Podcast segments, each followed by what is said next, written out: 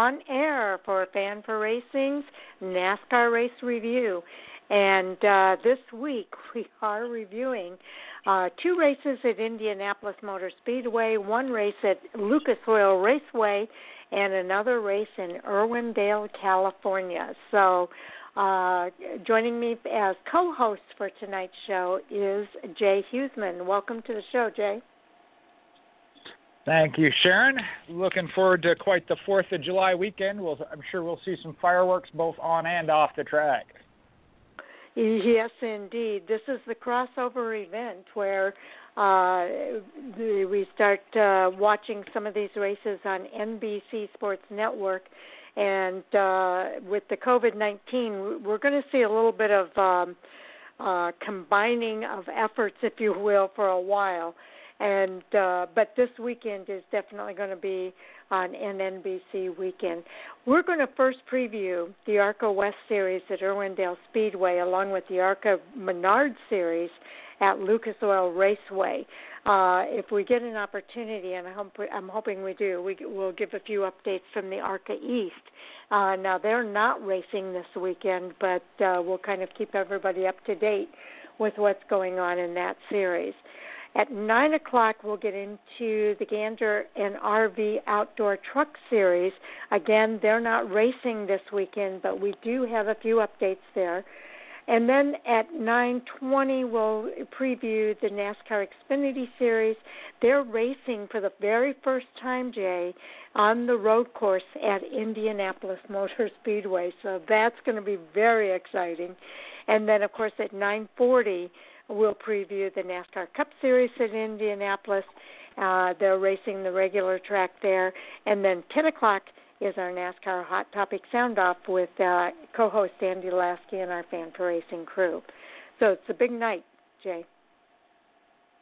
It is, and you mentioned the uh, Xfinity Series being on the road course uh, at Indianapolis, and that's where I think we may see some of the fireworks I was talking about that happen on the track.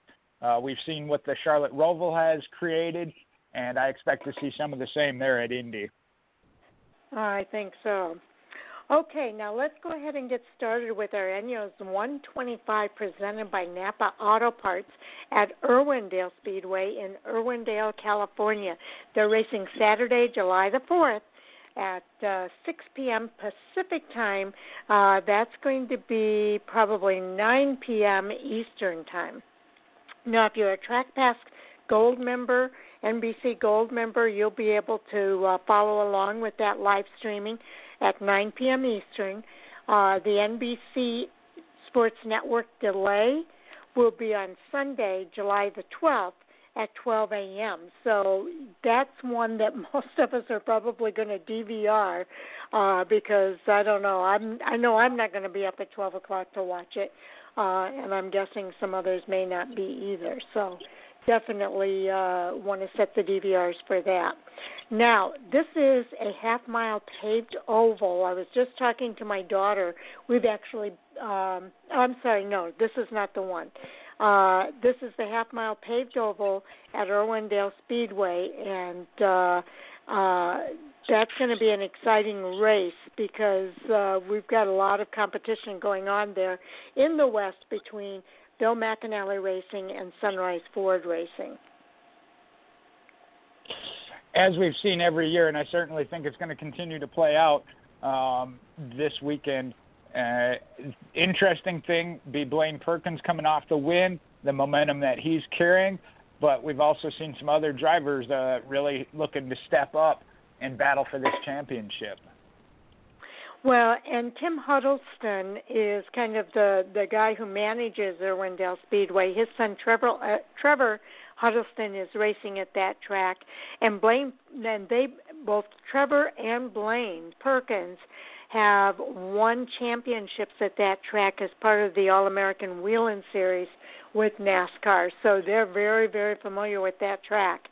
Uh, he earned his uh, Blaine Perkins earned his first race win uh, last Saturday at Utah, and uh, Trevor Huddleston rebounded from mechanical issues in the first of two races at Utah to salvage his day, and likewise couldn't ask for a better place to go to next for those two Sunrise Ford uh, teammates. uh, it's it's it's almost like heading home for those guys. And I always think that makes a race interesting when you do have somebody that has history at the track, maybe in a different class, but they do know the track. So it's taking what they've learned as far as the track and applying it to a different car or series. But that definitely, mm-hmm. I think, does give them somewhat of an advantage. I think so. Uh, now, Huddleston ended up in the wall at the end of last year's event. He did have to have his car towed to Victory Lane, but he couldn't stop smiling because he did win that race. Um, the twenty-four-year-old from Agoura Hills, California, overcame a transmission problem uh, the entire race, and he nipped Tanner Gray at the finish line by just point zero three seconds to score his first career West win. Now, the victory came at the premier California facility that his father, Tim, bought in two thousand seventeen. So that was a big moment for Trevor Huddleston, and he'd love to repeat that this week. I'm sure I'm sure he would. Again, you always remember your first one, your most emotional, uh, and we've seen that since then. Again, the, the wins do come easier following that, as they say. He's also won the three-track championships between two thousand fifteen and seventeen, uh, and uh, that's in the NASCAR Advanced uh, Parts Weekly Series. He also won the L K Q Pick Your Parts Late Model Opener uh, earlier this year. Huddleston is piloting that number six for Sunrise Ford, and uh, his replacement in the number nine, of course, is Blaine Perkins, and both of them are very excited. Um, after the twenty-year-old from Bakersfield collected his first two career General Tire Pole Awards, and we're talking about Perkins here, and his first race win, he heads to the track where he has won four times uh, last year en route to the track's late model championship. Uh, Utah's other winner, Jesse Love, arrives at, in Southern California with the championship points lead by virtue of a win and a pair of runner-up finishes in the first three races. Now, his Bill McAnally teammate, Lawless Allen, is two years removed from winning uh, at Irwindale's late model crown, and uh, Bill McAnally has a history of success in the West there. Uh, before last year, B M R won the last five West races at Irwindale, and they have a total of thirteen wins by seven different drivers since the track opened in nineteen ninety-nine. So that gives you a flavor of the competition between these two organizations at that track. But I, I do think that the Sunrise Ford guys have a little bit of advantage this time.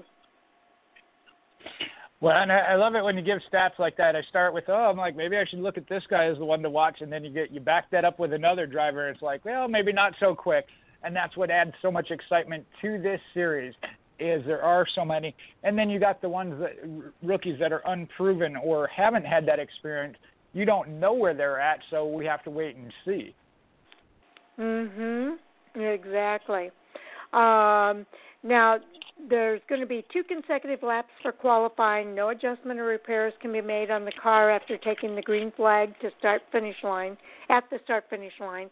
All cars must make a qualifying attempt, and all drivers must practice before they can qualify. Uh, now, pitting during this event uh, will be for making repairs and adjustments only. They can take no tires or fuel uh, uh, can be changed or added during those pit stops.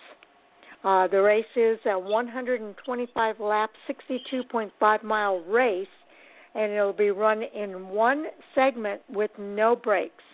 The maximum tire allotment available for this event, four tires for the open test, four tires for practice qualifying, and four tires for the race, for a total of twelve tires.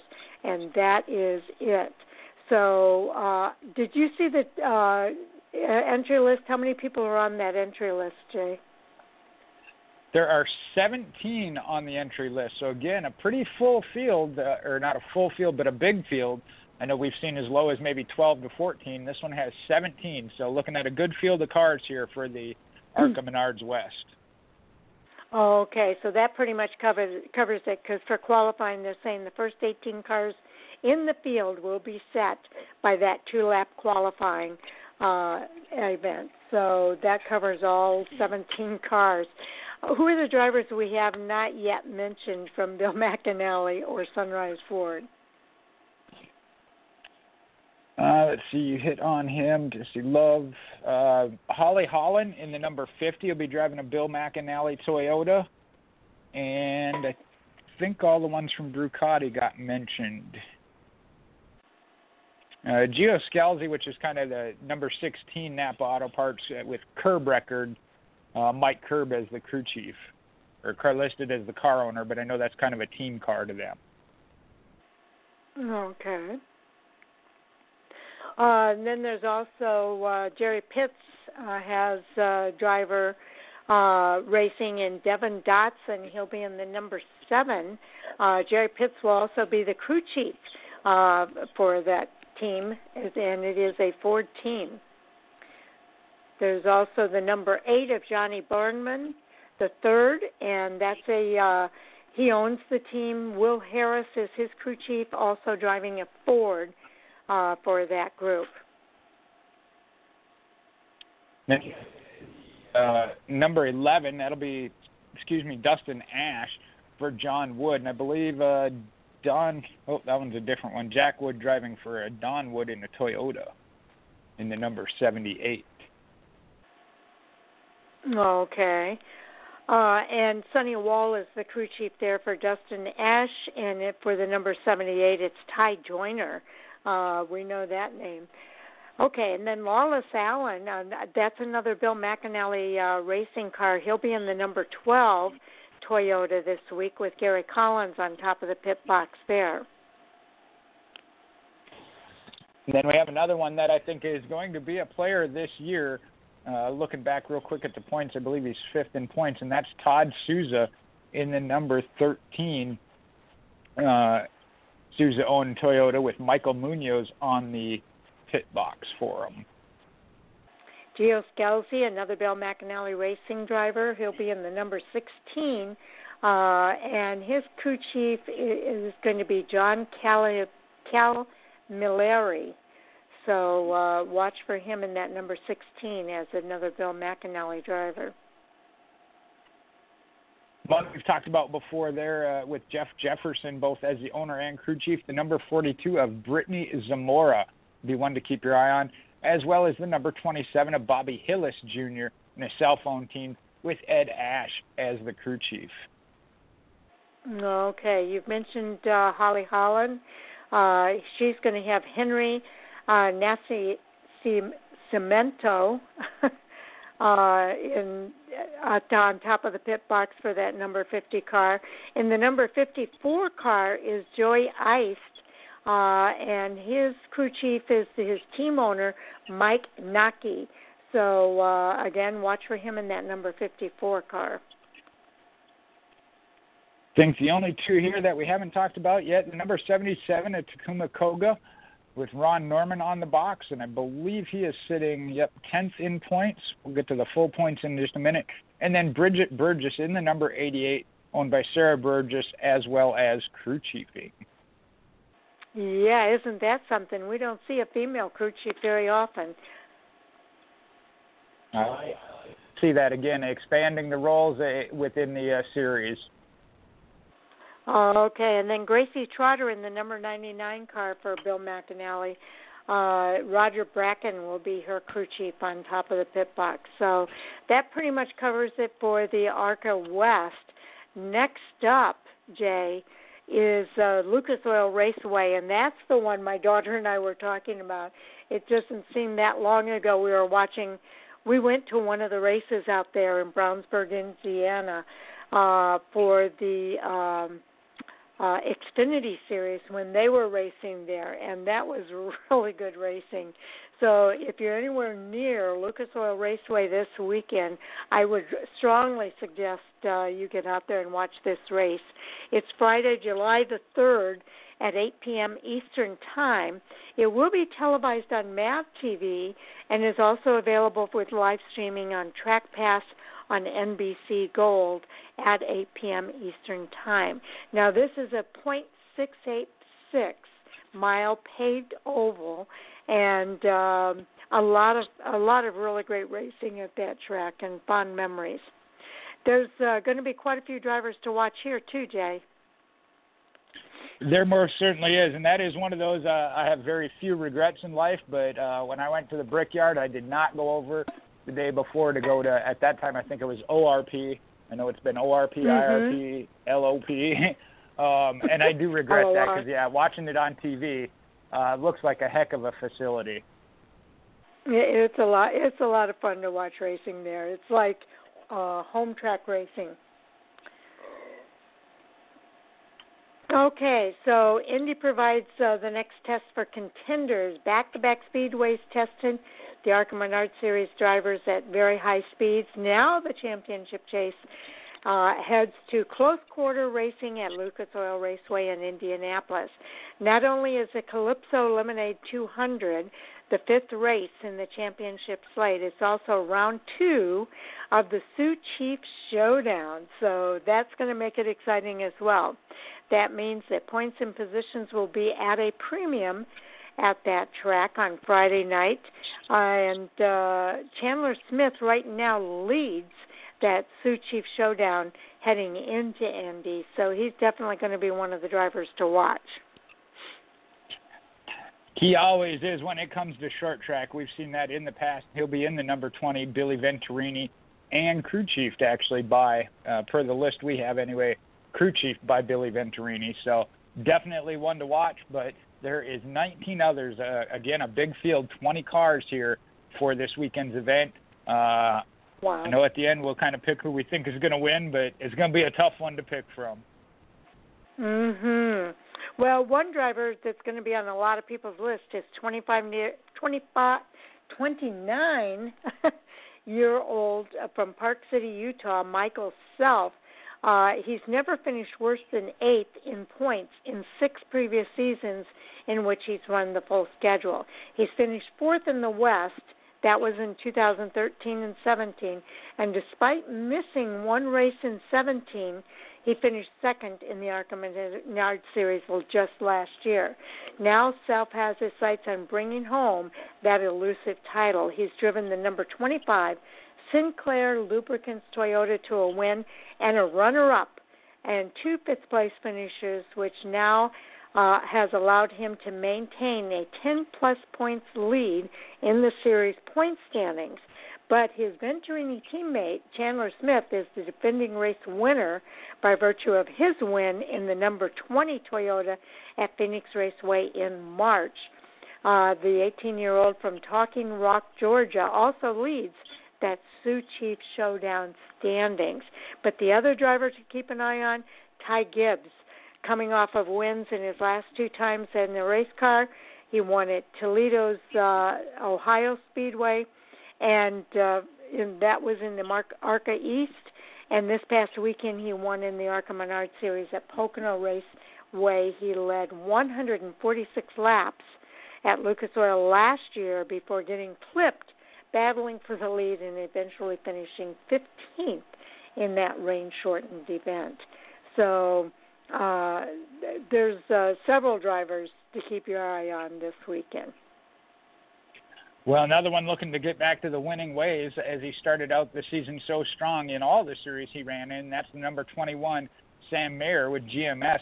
Marty Lindley will be the crew chief for the Chevy Accessories number twenty-one. Okay.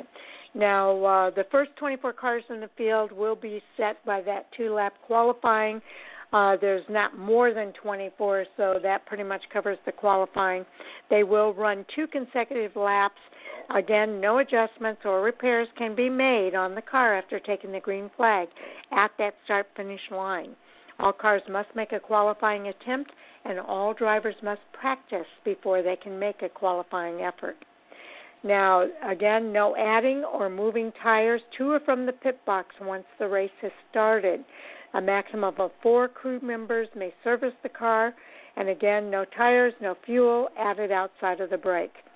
Uh, the race itself is two hundred laps for one hundred thirty-seven miles and is run in three segments.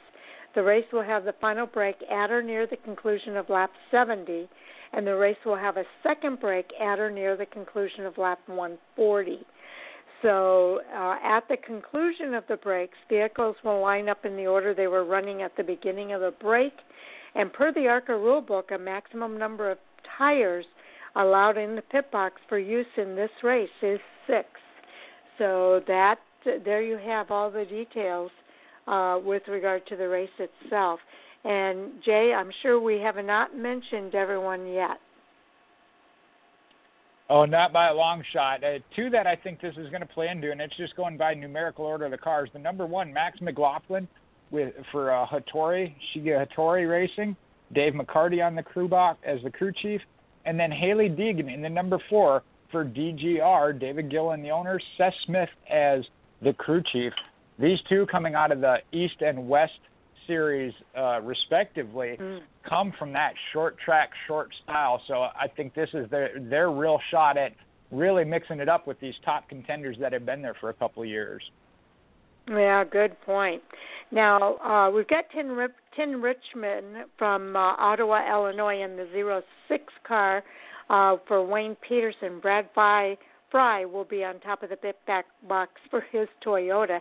Then there's three Andy Hillenburg cars, Ryan Huff in the ten, Mike Basham in the eleven, and Dick Doheny in that number twelve. Uh, their crew chiefs, uh, Ryan will have Kevin Cram, uh, Mike will have Trey Galgon, and Mike Dick Doheny will have Mike Srope in that uh, crew chief role for those Toyotas. Right behind that on the list, going down numerically, then you got the fifteen of Drew Dollar and the Venturini Toyota uh, coming off a win a couple of weeks ago. We had him on the show. Great interview. See him get back to victory lane. Wouldn't be all that surprising with Shannon Rush as the crew chief. And then you mentioned last year uh, Tanner Gray. This year it'll be Taylor Gray in the number seventeen for D G R Ford with Blake Bainridge as the crew chief. Okay, now the next drivers we've mentioned already, including Ty Gibbs, Chandler Smith, and Sam Mayer. Uh, behind them is uh, in the number twenty-two Ford is Derek Griffin for Chad Bryant Racing. Paul Andrews will be on top of the pit box for him. And then the twenty-three of Brett Holmes for his own racing team. Shane, Shane Huffman will be the pit uh, uh, uh, crew chief for that Chevrolet. Going a little bit further down, as we have talked about Michael Self, another Venturini machine, the thirty-two of Holly DiSivano the third in a Kevin Sawinski machine Chevrolet with Jamie Jones. And when I think of Sawinski, I go back to growing up in the Midwest, the A S A days, Kevin Sawinski as a driver there. So that's another one, kind of like Gus Dean. I have a little bit of a soft spot in my heart there for that team. Okay, now you've heard this name before, but not uh, uh, not in the ARCA Menards Series. Kyle Sieg in the number forty-two for Bruce Cook. Uh, Sa- Sean Samuels will be the crew chief for his Chevrolet this weekend. Then we've got, I wonder if he's a brother or related to Ryan Sieg in any way. Uh, then we've got the number forty-six of Thad Moffitt with Bo LaMastis, uh, part of the D G R Crosley Group. Uh, Derek Smith will be the crew chief for his Ford. And the final three we got on our entry list, the forty-eight, Brad Smith in the cell phone team with Jeff Smith as the crew chief. The number sixty-nine for Bill Kimmel will be driver Brian Finney with Bill Kimmel crew chiefing. And then Justin Carroll in the Terry Carroll-owned Toyota with Jim Long as the crew chief for the Carroll's Automotive number ninety-one Toyota. Okay, and that covers it, twenty cars in this ARCA Menards Series race. And as we mentioned, this is kind of a uh, two for the price of one because it is also the Sioux Chiefs Showdown. Uh, Chandler Smith right now leads uh, those standings. It's going to be fun to see you know, what it's going to be coming out because right now only one race in that Sioux Chiefs Showdown so far, and that was at Phoenix. Uh, so this is going to be only the second uh, race of that series. So right now, just one point separates all of these guys. Chandler Smith at the top, Michael Self in second, Ty Gibbs, Tanner Gray, and Zane Smith round out the top five. Then it goes to Nick Sanchez, uh, Haley Deegan, Chase Cabray, Lawless Allen, Gio Scalzi rounding out the top ten. Now, some of those names that you see on that list are not going to be in this race. So that's definitely going to be one of the factors that are going to shake up those points, Jay. It most certainly will be. And it, just after listening to you there, I was looking at the overall point standings. You hear several of those names at the top of the regular standings, overall standings as well. Michael Self uh, mm. leading that by thirteen points over Drew Dollar. Haley Deegan in third at seventeen back. Then you got Brett Holmes and Tanner Gray as your top five. So it's going to be interesting there as well, as it looks like seven drivers so far have made all four ARCA Menards Series starts. Yes. So, uh, again, I think this is going to be a fun race to watch. Uh, I'm almost tempted to drive out there to watch it myself. Uh, it'd be a little bit of a drive for me, but uh, it would be a fun race to watch for sure for this ARCA Menards Series out at L O R this weekend. Uh, I'm kind of envious for anybody who is able to go this weekend and watch this race. Uh, again, uh, the race will be this Saturday, I'm sorry, this Friday, July the third, tomorrow night at eight p.m. Eastern uh, at Lucas Oil Raceway. Uh, and they do not show an N B C delayed broadcast, so you can watch it if you're not able to get out to the racetrack. Uh, hopefully you've got M A V T V or the Track Pass N B C Gold that you can watch it live streaming. So uh, definitely check that out. Okay, Jay, you need, we're you need getting to, close. Go ahead. Uh, you're talking about uh, and tempting me into packing up the Durango, because it's not quite, not a short drive for me, but uh, I've been known to do things like that. I think that would be about a fourteen-hour or so. If I, if I jump off the really? show early and say I got to go, I might be getting on the road. Oh, you're funny. Yeah, it, it's it, you would not regret it, that's for sure. I'm sure these guys are going to put on a great show. But do you have M A V T V? I do not. Normally I do. If, I, if I'm able to, I follow along on the uh, ARCA Menards homepage there with their uh, live updates. Oh, okay. Yeah, they also do live updates, which uh, uh, is very, very helpful. Okay, we are getting to the top of the hour here. I don't know if you've got a couple minutes that you can do the um, what what's going on with our Fan for Racing Fantasy group. All right. Uh, let's see. This weekend, again, with twenty-eight points over the weekend, all four series, did have some shuffling in the points. Start with the uh, trucks. Owen now leads that at twenty-three to twenty. It yeah. wasn't a good weekend. I wasn't going to mention that, but yeah, you and I scored the lowest over that weekend.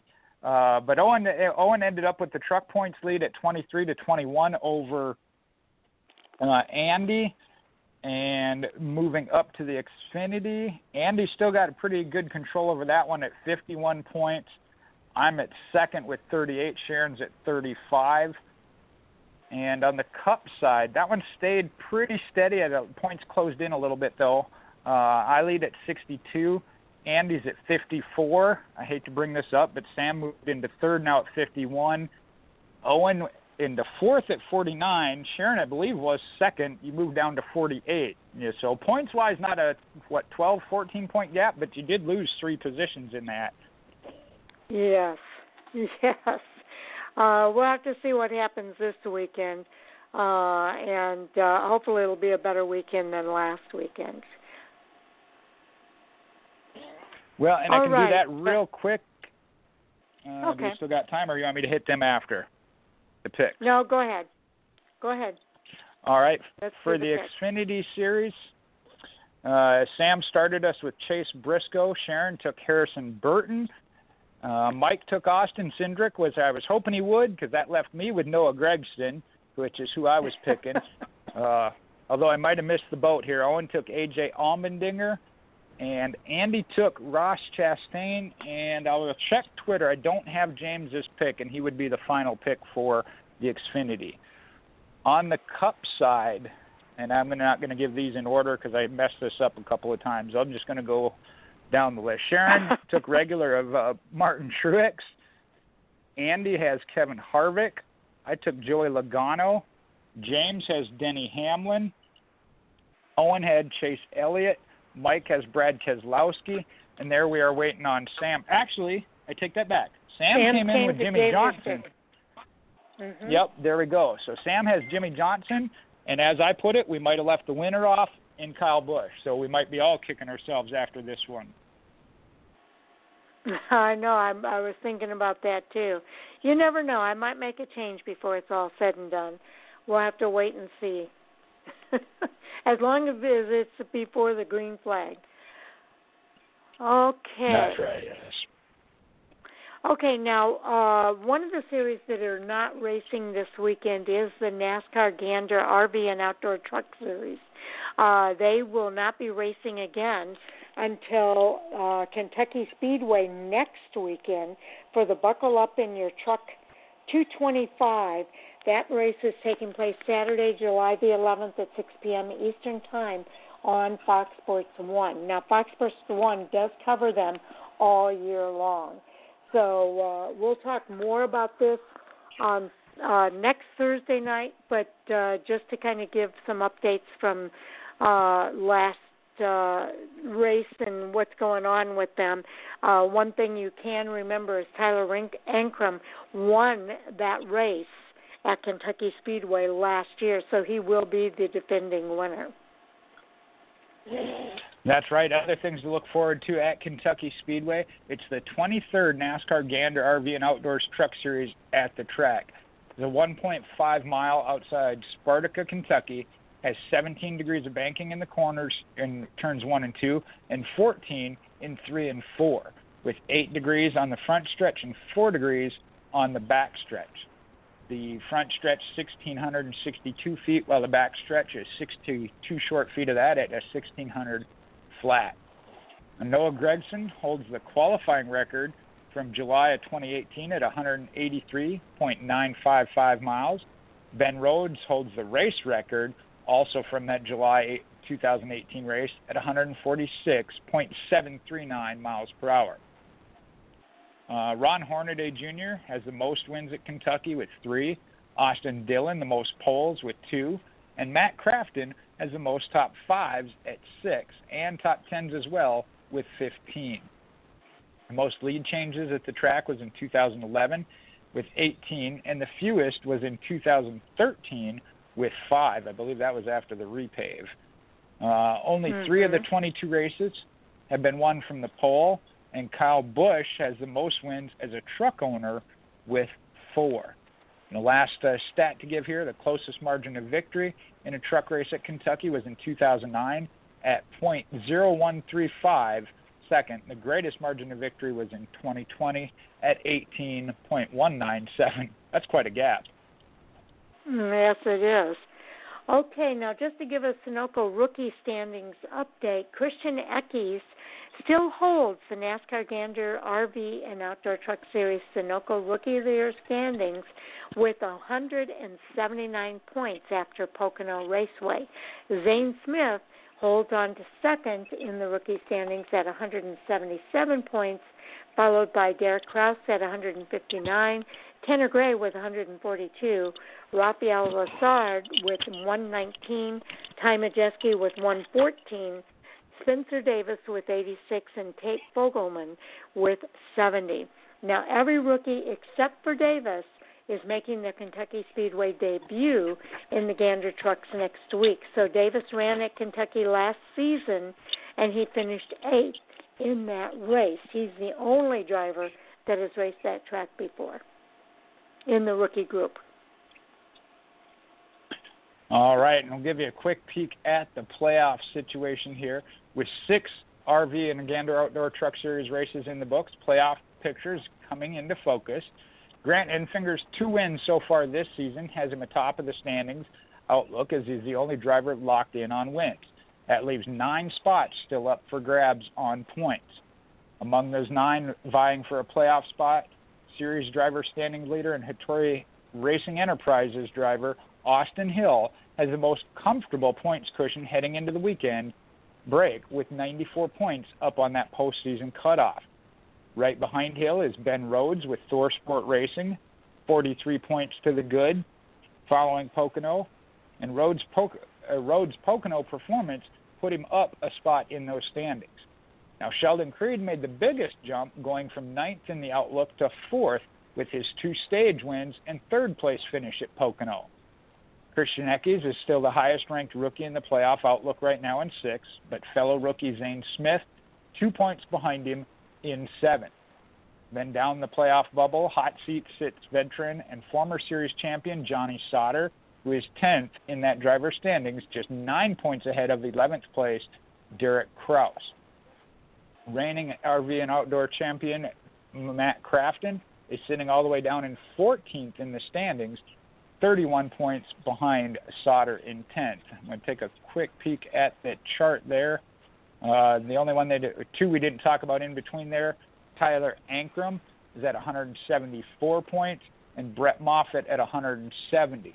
So they're sitting about twelve, eleven to fifteen points ahead of that cutoff spot where Derek Krause and Johnny Sauter are. And then it, the other one to mention, I would say, is Stuart Friesen. He's been a contender for the championship. He's in twelfth at one hundred forty-eight, so he is twenty points behind Johnny Sauter. Okay. Uh, next, we're going to look at um, Brandon Jones. He won in the Gander Outdoor R V and Outdoor Truck Series last week. Um, I keep scrolling away from me. I apologize. Okay, uh, and actually it was his first Truck Series win last week. Uh, he does not run full-time in the Truck Series anymore, uh, but he has uh, still continued to chase after that first win in the series. And last week at Pocono, uh, he piloting that number fifty-one for Kyle Busch Motorsports, uh, he was able to take the Toyota to victory lane for the first time in his, in his career. It was his forty-sixth series start. Now, uh, Jones held off Sheldon Creed. God, that race was so good uh, to watch in that two-lap battle on Sunday morning after the race originally scheduled for Saturday was postponed because of rain. Now, the Gander Trucks kicked off a triple-header day at Pocono that saw the NASCAR Xfinity Series and the Cup Series take to the track after the Gander Truck Series. That's the first time it's ever happened. Now, the racing did not lack for excitement with eight different lead changes between five drivers. Austin Hill finished second. Uh, Creed, who won stage one and stage two, was the third-place finisher. Todd Gilliland finished fourth, and Ben Rhodes rounds out the top five. Grant Infinger is still the only full-time Truck Series driver to have won a race this season. Every other win was by a driver that won full, full-time in another series. So because of that, Hill is still holding on to the lead in the series point standings. He's now fifty-one points better than Rhodes, who sits in second. Now, the Gander Trucks have this weekend off because the NASCAR Cup and Xfinity Series are heading to Indianapolis Motor Speedway, and the break will allow the teams to get ready for Kentucky Speedway uh, for that Buckle Up Your Truck two twenty-five on Saturday, July the eleventh. So um, uh, a lot to look forward there to with the uh, Truck Series at Kentucky next weekend. Now, Jay, do you have the uh, Truck Series points for our Fan for Racing race group? For the uh, trucks? Yeah, I can run down the full one uh, now that we've got a little more time. And I was just looking at what I had for notes for schedule. Or do I have that backwards? Weren't the trucks supposed to run their doubleheader? I know they had one coming up. Is that Xfinity? At Kentucky? Yeah. Uh, let me look here real quick. I've got it on my calendar. Uh, let's see. Xfinity Series. Then we've got, it looks like there's two Xfinity Series races. And only one truck raced. Okay, so it's the Xfinity that's doing the doubleheader. I had the wrong series. Right, which, by the way, they're racing on Thursday next week, which means that we'll probably have to do our preview show. Oh, and I can't do it on Wednesday night. Yeah, I'm not available oh. on Wednesday either. We'll have to talk about that and figure something out. Yeah, we'll have to talk about that. We might have to do it during the day on Thursday. Um, but, yeah, we'll talk about that and keep everybody posted. Uh, yeah, that's going to be a little bit tricky. All right. For the uh, for the fantasy points, uh, as I mentioned, Owen has the Truck Series points at twenty-three over Andy at twenty-one. Sharon's at third and at seventeen. Then you got Sam and James tied at fifteen, who both had good weekends. I did not. I'm at fourteen. And then Mike is at ten. And that one, there's a thirteen-point only gap between top and bottom.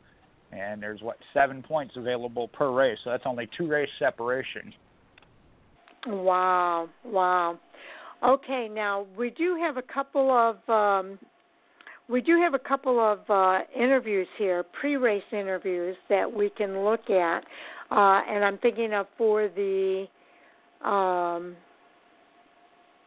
I guess the only the only uh, Xfinity Series driver that I have audio for for pre-race is Justin Allgaier. It runs about eleven, almost twelve minutes. I don't, and yeah, we've got time to do, run that whole interview, right? Uh, well, we got eight minutes because we were going in twenty-minute segments. We got eight minutes. Oh, that's right. We got okay. So let me run about five minutes of it then. All right. It might be a little bit more. It might be a little bit less, wherever the cutoff is. But I do have Justin Allgaier here uh, heading into this Xfinity Series preview. He drives the number seven for Junior Motorsports Chevrolet, and uh, we'll listen to his pre-race comments uh, before heading to Indianapolis and racing on that road course win the Xfinity Series. So take a listen. Good morning. Can you hear us? I can now. Good morning. Good morning. Thanks for joining us. Um, obviously an exciting weekend ahead um, for the NASCAR Xfinity Series. Headed back to Indy, but the first time on the road course. So, um, obviously Indy's special in to you. You've won on the oval, but what would it mean to have the opportunity to win the inaugural um, road course race for the series? Well, I think when you look at that, any races, period, uh, to win the first one, right, of, of any event is, is always a big deal. I think that's always super important. I think a lot of the drivers, a lot of the teams really put a lot of pressure on themselves, excuse me, to, to be able to do that. Um, but Indianapolis is is Indianapolis, and it, and it has a different um, atmosphere around it. Um, you know, the racetrack has so much history and so much uh, standing in, in really world racing history. That uh, to, to be able to go there, win the first one, win the inaugural race, I know would be super special. You know, it, it's going to be very different. You know, I think we've all kind of gotten accustomed to what racing on the oval looks like, especially, um, you know, the Cup side's been doing it obviously a lot longer than the Xfinity Series, but even now the Xfinity Series has kind of gotten into a rhythm, and, and so to change that up, it's going to be unique, uh, especially with the format. You know, IndyCar's there as well. Uh, it makes it makes for uh, a lot of challenges that we wouldn't normally find on a, on a, a typical race like that. So I think that uh, you know we're all we're all gunning for it. We're all excited about it. Looking forward to having fun. All right, we're going to start with questions for Justin. Just a friendly reminder: you may use the uh, raise your hand option within the Zoom platform, or send us a message as well on chat, and we'll monitor that during um, the availability. So we're going to start with Dustin Albino. Dustin, go ahead with your question. Yeah, Justin, I'm curious, how would you gauge the twenty twenty season so far, given you've won a bunch of stages um, but might not have the results to show for it? Huh. Uh, I said it. I'm trying to think what race it was. Excuse me.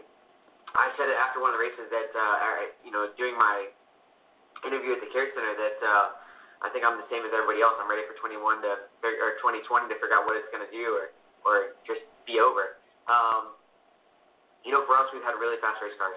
You know, everybody at Junior Motorsports has done an incredible job. I, I look at not just seventeen, but I look at all four of our cars at Junior Motorsports. We've we've excelled tremendously versus what I feel like we've had speed-wise in the last couple of years.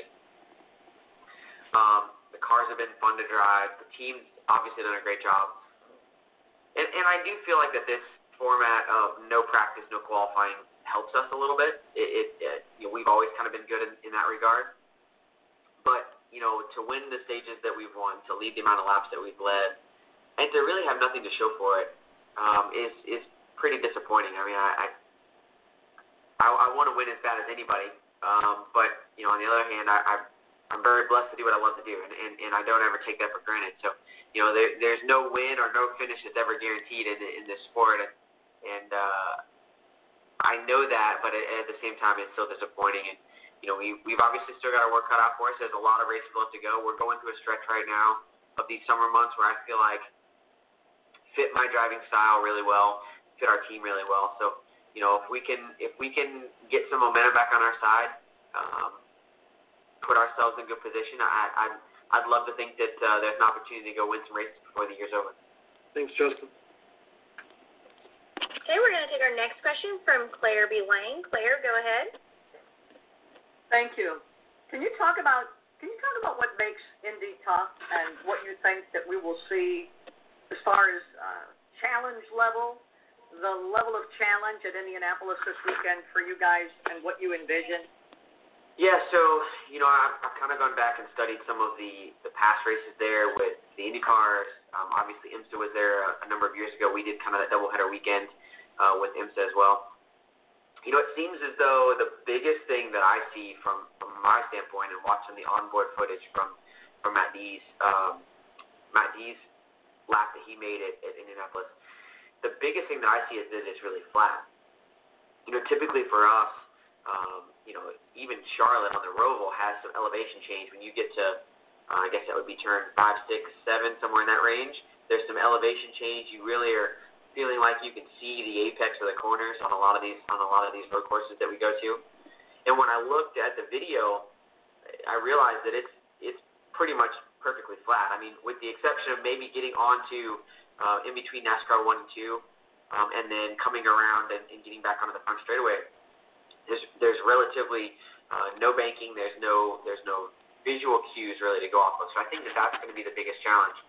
Um, you know, I don't know, and we've not really seen until we get there what they're going to do as far as you know some of the other road course options that they have. I know they tested I think three or four different options with Matt Dean when they were there.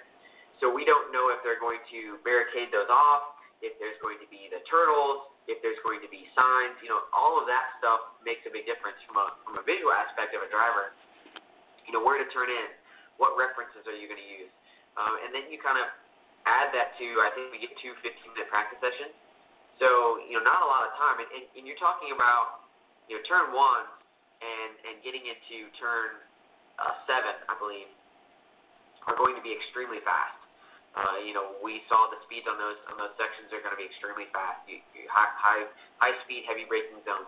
So I think it's going to be really important to um, do a good job of, of the fifty minutes of really learning the racetrack, learning what you're up against, and, and you know, trying to do that quickly. And, and, and you got to hope that your car is set up well um, because, by the way, it looks pretty slick when the Indy cars run there. Uh, there's there's sometimes some crashes that you think, oh, well, that guy's, you know, not got any issues. He's, he's, he's, his car's handling good, and then all of a sudden he spins out, you know, and, and. Okay, I'm going to cut it off there because we're going to run out of time. Um, he gave some really good information, though, to look at it from the driver's perspective of what they're dealing with, deal, racing on that road course for the first time, as well as what's happening within his own race team. Yeah, certainly going to be interesting. Some of the things he talked about there that, that fans don't truly understand what goes into making a road course like that with the uh, the turtles, the blockades, different ways they approach that. And we saw that at the Roval. They actually made some adjustments to it during the race. But uh, the one thing I took there is it's an inaugural event. That's important. It's Indy.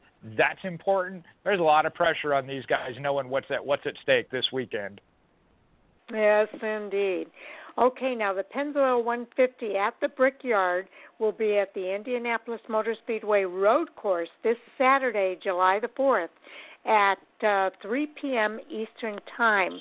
N B C will have the pre-race coverage starting at two p.m., And uh, you'll be able to listen on the radio at Indianapolis Motor Speedway Radio, as well as Sirius X M NASCAR Radio. Uh, they will be racing a distance of one hundred fifty-one point two two miles over sixty-two laps. Stage one ends on lap twenty. Stage two, also twenty laps, will end on lap forty, and the last stage will end on the last lap, lap sixty-two. There is no previous winner, so uh, we're guaranteed a first-time winner this weekend at the Indianapolis Motor Speedway road course. And one thing we want to look at after this past weekend at Pocono is the Dash for Cash wrap-up. Uh, last weekend's race at Pocono Raceway for the Xfinity Series marks the, the finale of the twenty twenty Dash for Cash program. To recap, four drivers each week competed against one another within the race for one hundred to win one hundred thousand dollars. The four drivers selected based on their previous performance the week before. The program opened with qualifying race on June first at Bristol Motor Speedway, and then the first race competing for money was on June sixth at Atlanta Motor Speedway. Noah Gregston in the number nine Junior Motorsport Chevrolet took home the victory, as well as that one hundred thousand dollars. The following week at Homestead, Miami, it was won by A J Allmendinger for Colleague Racing. Now, Colleague Racing continued to dominate the Dash for Cash program, with Ross Chastain winning the prize money at Talladega and then doing it again at last weekend's Pocono installment, or to close out the installment. Now, in addition to paying the drivers, Xfinity made the donations in each of the Dash for Cash race markets in order to reaffirm its company-wide commitment of connecting families, veterans, and seniors to the digital tools necessary for navigating these challenging times we're facing. Last weekend at Pocono, Xfinity made the donation to the Boys and Girls Club of Pennsylvania. And I take away from that there is Colleague Racing uh, shined at the right time, put some extra money in their pocket for sure. Yes, indeed. Okay, now, at Pocono, I guess we're looking back here. Uh, there's been some small team success. And, in fact, if you look at that top fifteen, there were a lot of unfamiliar faces uh, in the top fifteen last week. Smaller teams like Jeremy Clements Racing, Our Motorsports, and J D Motorsports all had drivers finishing in the top ten. Now, due to the craziness of the Xfinity race at Pocono, drivers who tend to run in the top twenty had a chance to run up closer to the front and gain a lot of momentum. Again, Jeremy Clements finished third, marking only his fourth top five finish in his ten-year career as an owner and driver for his own team. So that was a really big deal. And then Jesse Little finished tenth for J D Motorsports, marking his career best finish. Uh, J D M is in their twenty-third Xfinity Series season, and Little's finish was the first top ten finish for the team so far this year. So J D Motorsports overall has forty-two career top tens and six top fives. So uh, Pocono is certainly an opportunity for some of the smaller teams to shine. Well, and, and the one above that, and I don't know if it was blurred into the uh, the one above yet, Brett Moffitt uh, finished seventh for Our Motorsports, and that was the team's first. Mm-hmm. This is the team's first season in the Xfinity Series, and marked their first top five and third top ten of the season. All those finishes came with Moffitt behind the wheel, and I know they're looking at maybe expanding that uh, program, I believe. Yes, we'll have to see what happens there. Now, as okay. we look at the Xfinity Series points update, Chevrolet is currently dominating the Xfinity Series points as far as manufacturer, with six drivers in the top ten, while Ford only has two in the series, but they're both in the top ten as well. Toyota has two in the top ten, Harrison Burton as the only rookie. Give you a rundown there. It's currently Chase Briscoe at the top at four hundred ninety-nine. Three points back is a Chevrolet of Noah Gregston. Ross Chastain in a Chevy is thirty-three back. Austin Cindric in the one of the Fords is forty-six back. Harrison Burton, we talked about as a rookie, ninety-five back in the Toyota. And then you have Justin Algar, or I'm sorry, Justin Haley in a Chevrolet at minus ninety-eight. Justin Allgaier also in a Chevy at minus one thirteen. We talked about him from the trucks, but Brandon Jones, regular series ride in the Xfinity, uh, Toyota at three seventy-six of one twenty-three back. Michael Annette at minus one sixty in a Chevrolet, as well as Ryan Sieg, we talked about a little bit earlier, um, at three oh one is one ninety-eight back. Okay. Now, next we're going to take a look at, um, do you want to do the bubble drivers? All right. Uh, with Chase Briscoe's, looking at the playoff outlook overall, Chase Briscoe's win last weekend at Pocono kept him again atop the playoff standings with his fourth win of the season. He now has seven more playoff points for a total of twenty-two. Uh, I'm sorry, he has seven more playoff points at twenty-two than his nearest competitor. Ross Chastain jumped up a spot in the standings, taking six from Austin Cindric after his second-place finish at Pocono, and currently the highest driver without a win yet this season. Mentioned Harrison Burton, still sitting in third spot in the playoff standings as the highest-ranked rookie. Riley Herbst, another Sunoco Rookie of the Year contender as well for Joe Gibbs Racing, currently sitting in eleventh. And Myatt Schneider is claiming the final playoff spot in twelfth, just four points up on Brandon Brown in thirteenth. Schneider's fourth-place finish at Pocono moved him ahead of Brandon Brown, who was in that position last weekend. A junior motorsports, Noah Gregson currently has the best driver rating in the Xfinity Series at one twelve point one, with Briscoe right behind him in second at one oh six point six. As I take a look at the chart, I believe all the drivers there got covered. Again, that cutoff line of twelve, Myatt Schneider at two fifty-eight, Brandon Brown at two fifty-four, four points separating them. And then you go back as far as Alex LeBay, who is thirty-six out, and Josh Williams at minus forty-five, the next two that would be in contention, barring anybody win, uh, getting a win and moving up. Okay. Now, I suspect that Austin Cindric has had this Indianapolis road course marked on his calendar as soon as he found out they were doing it. Uh, he's still in the hunt for his first win this season in the Xfinity Series, and what better place uh, for him to accomplish that goal than at Indianapolis, the Motor Speedway's road course. Uh, for Cindric, a win at Indy would mean a lot. Not only would it be his first win this season, but it would also lock him into the twenty twenty playoffs. Plus, he would become the first ever winner in the Xfinity Series at Indianapolis Motor Speedway's road course. To top it off, he'd get the win for his team owner, Roger Penske, who is the newest owner of the Speedway as well. So both Cindric's career wins in the Xfinity Series came last year, and they were at road courses. The first was at Watkins Glen International, and the second was at Mid-Ohio Sports Car Course. The driver, the number twenty-two Team Penske Ford, has six top fives and eight top tens so far this season. He has an average finish of seven point eight, which is impressive. Uh, I'm sorry, an average start of seven point eight and an average finish of eleven point three.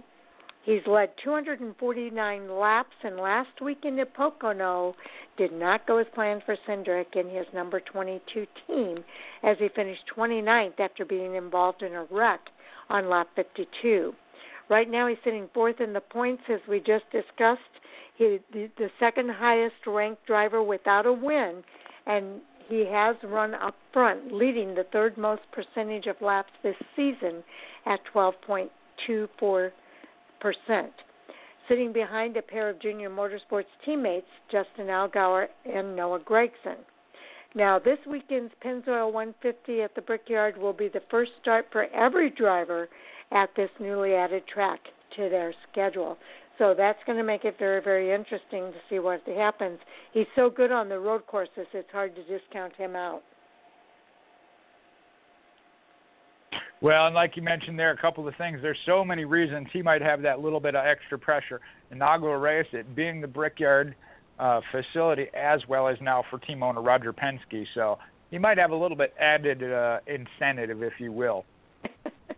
Yes, indeed. I know uh, I know Sharon mentioned this earlier. I'm going to hit it on it again, though. NASCAR Xfinity Series practice will be available on N B C Sports app and Track Pass on N B C Gold. They will have the first its first two practices this weekend since March sixth at Phoenix Raceway. Fans can watch both the first and final practices. First practice will be one thirty to two twenty-five p.m. Eastern Time. Final practice, three to three fifty-five Eastern Time on the N B C Sports app and Track Pass on N B C Sports Gold.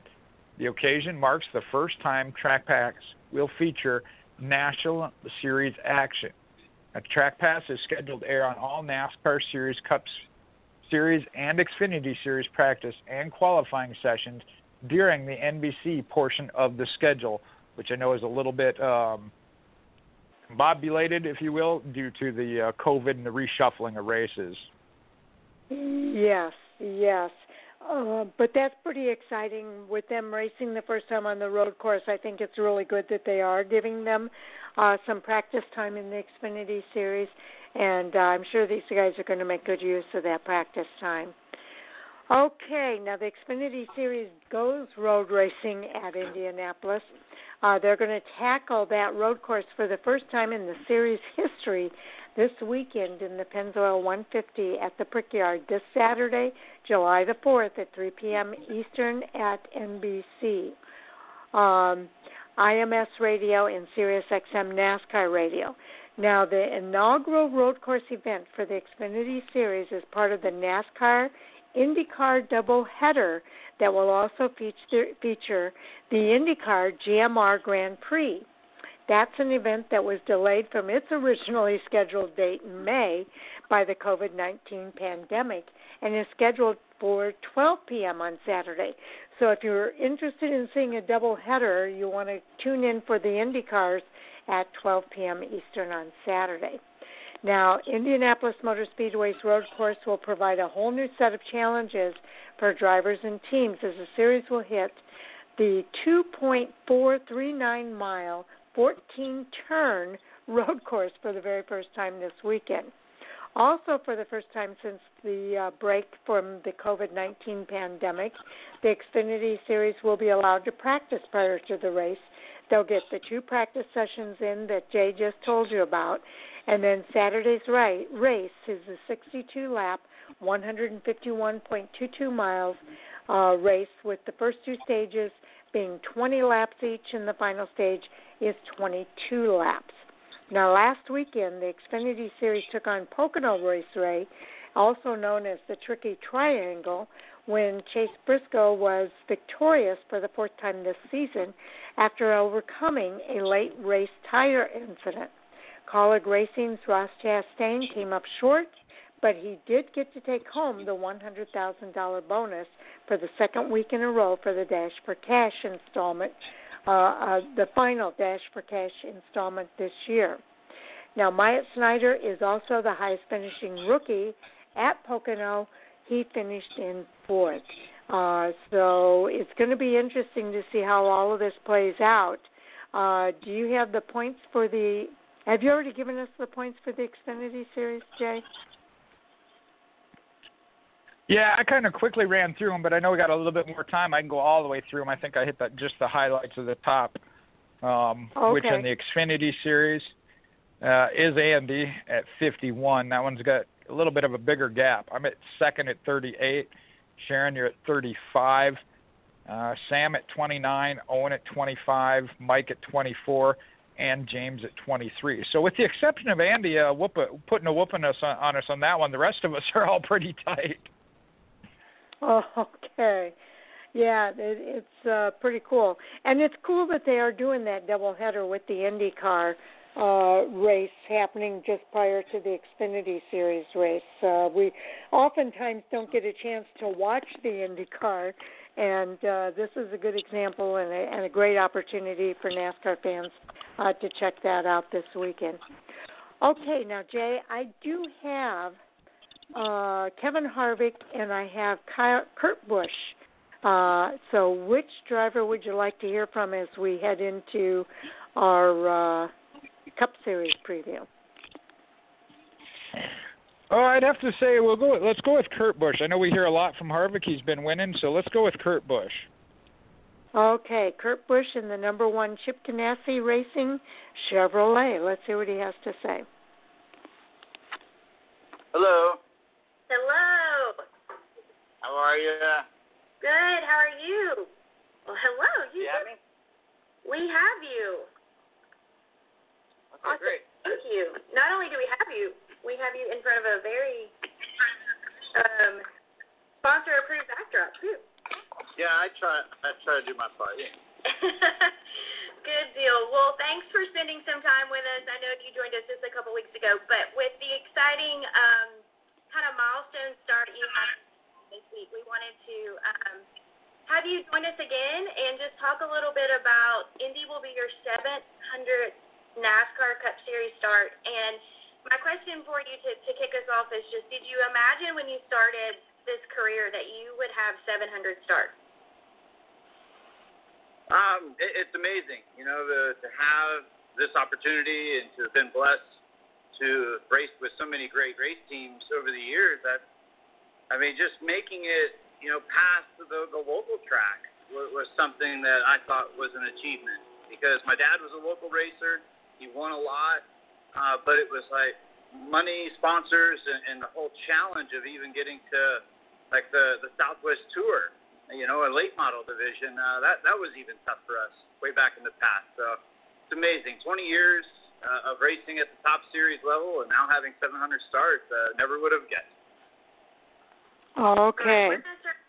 That uh, was Kurt Busch and about his uh, twenty years of racing with NASCAR. I remember him as a Bryce Young guy coming into this sport. I do as well, coming in with uh, Roush Fenway through the uh, through the truck series and then into that number uh, ninety-seven there uh, at the cup level. Yes, indeed. Uh, so uh, it's going to be interesting to, you know, he's obviously matured over the years. He's turned into a, a really great race car driver. And uh, he's going to be racing at Indianapolis Motor Speedway this weekend uh, for the Big Machine Hand Sanitizer four hundred powered by Big Machine Records at Indianapolis Motor Speedway. Now, they're racing the regular oval or rectangle, as it's known, at Indianapolis.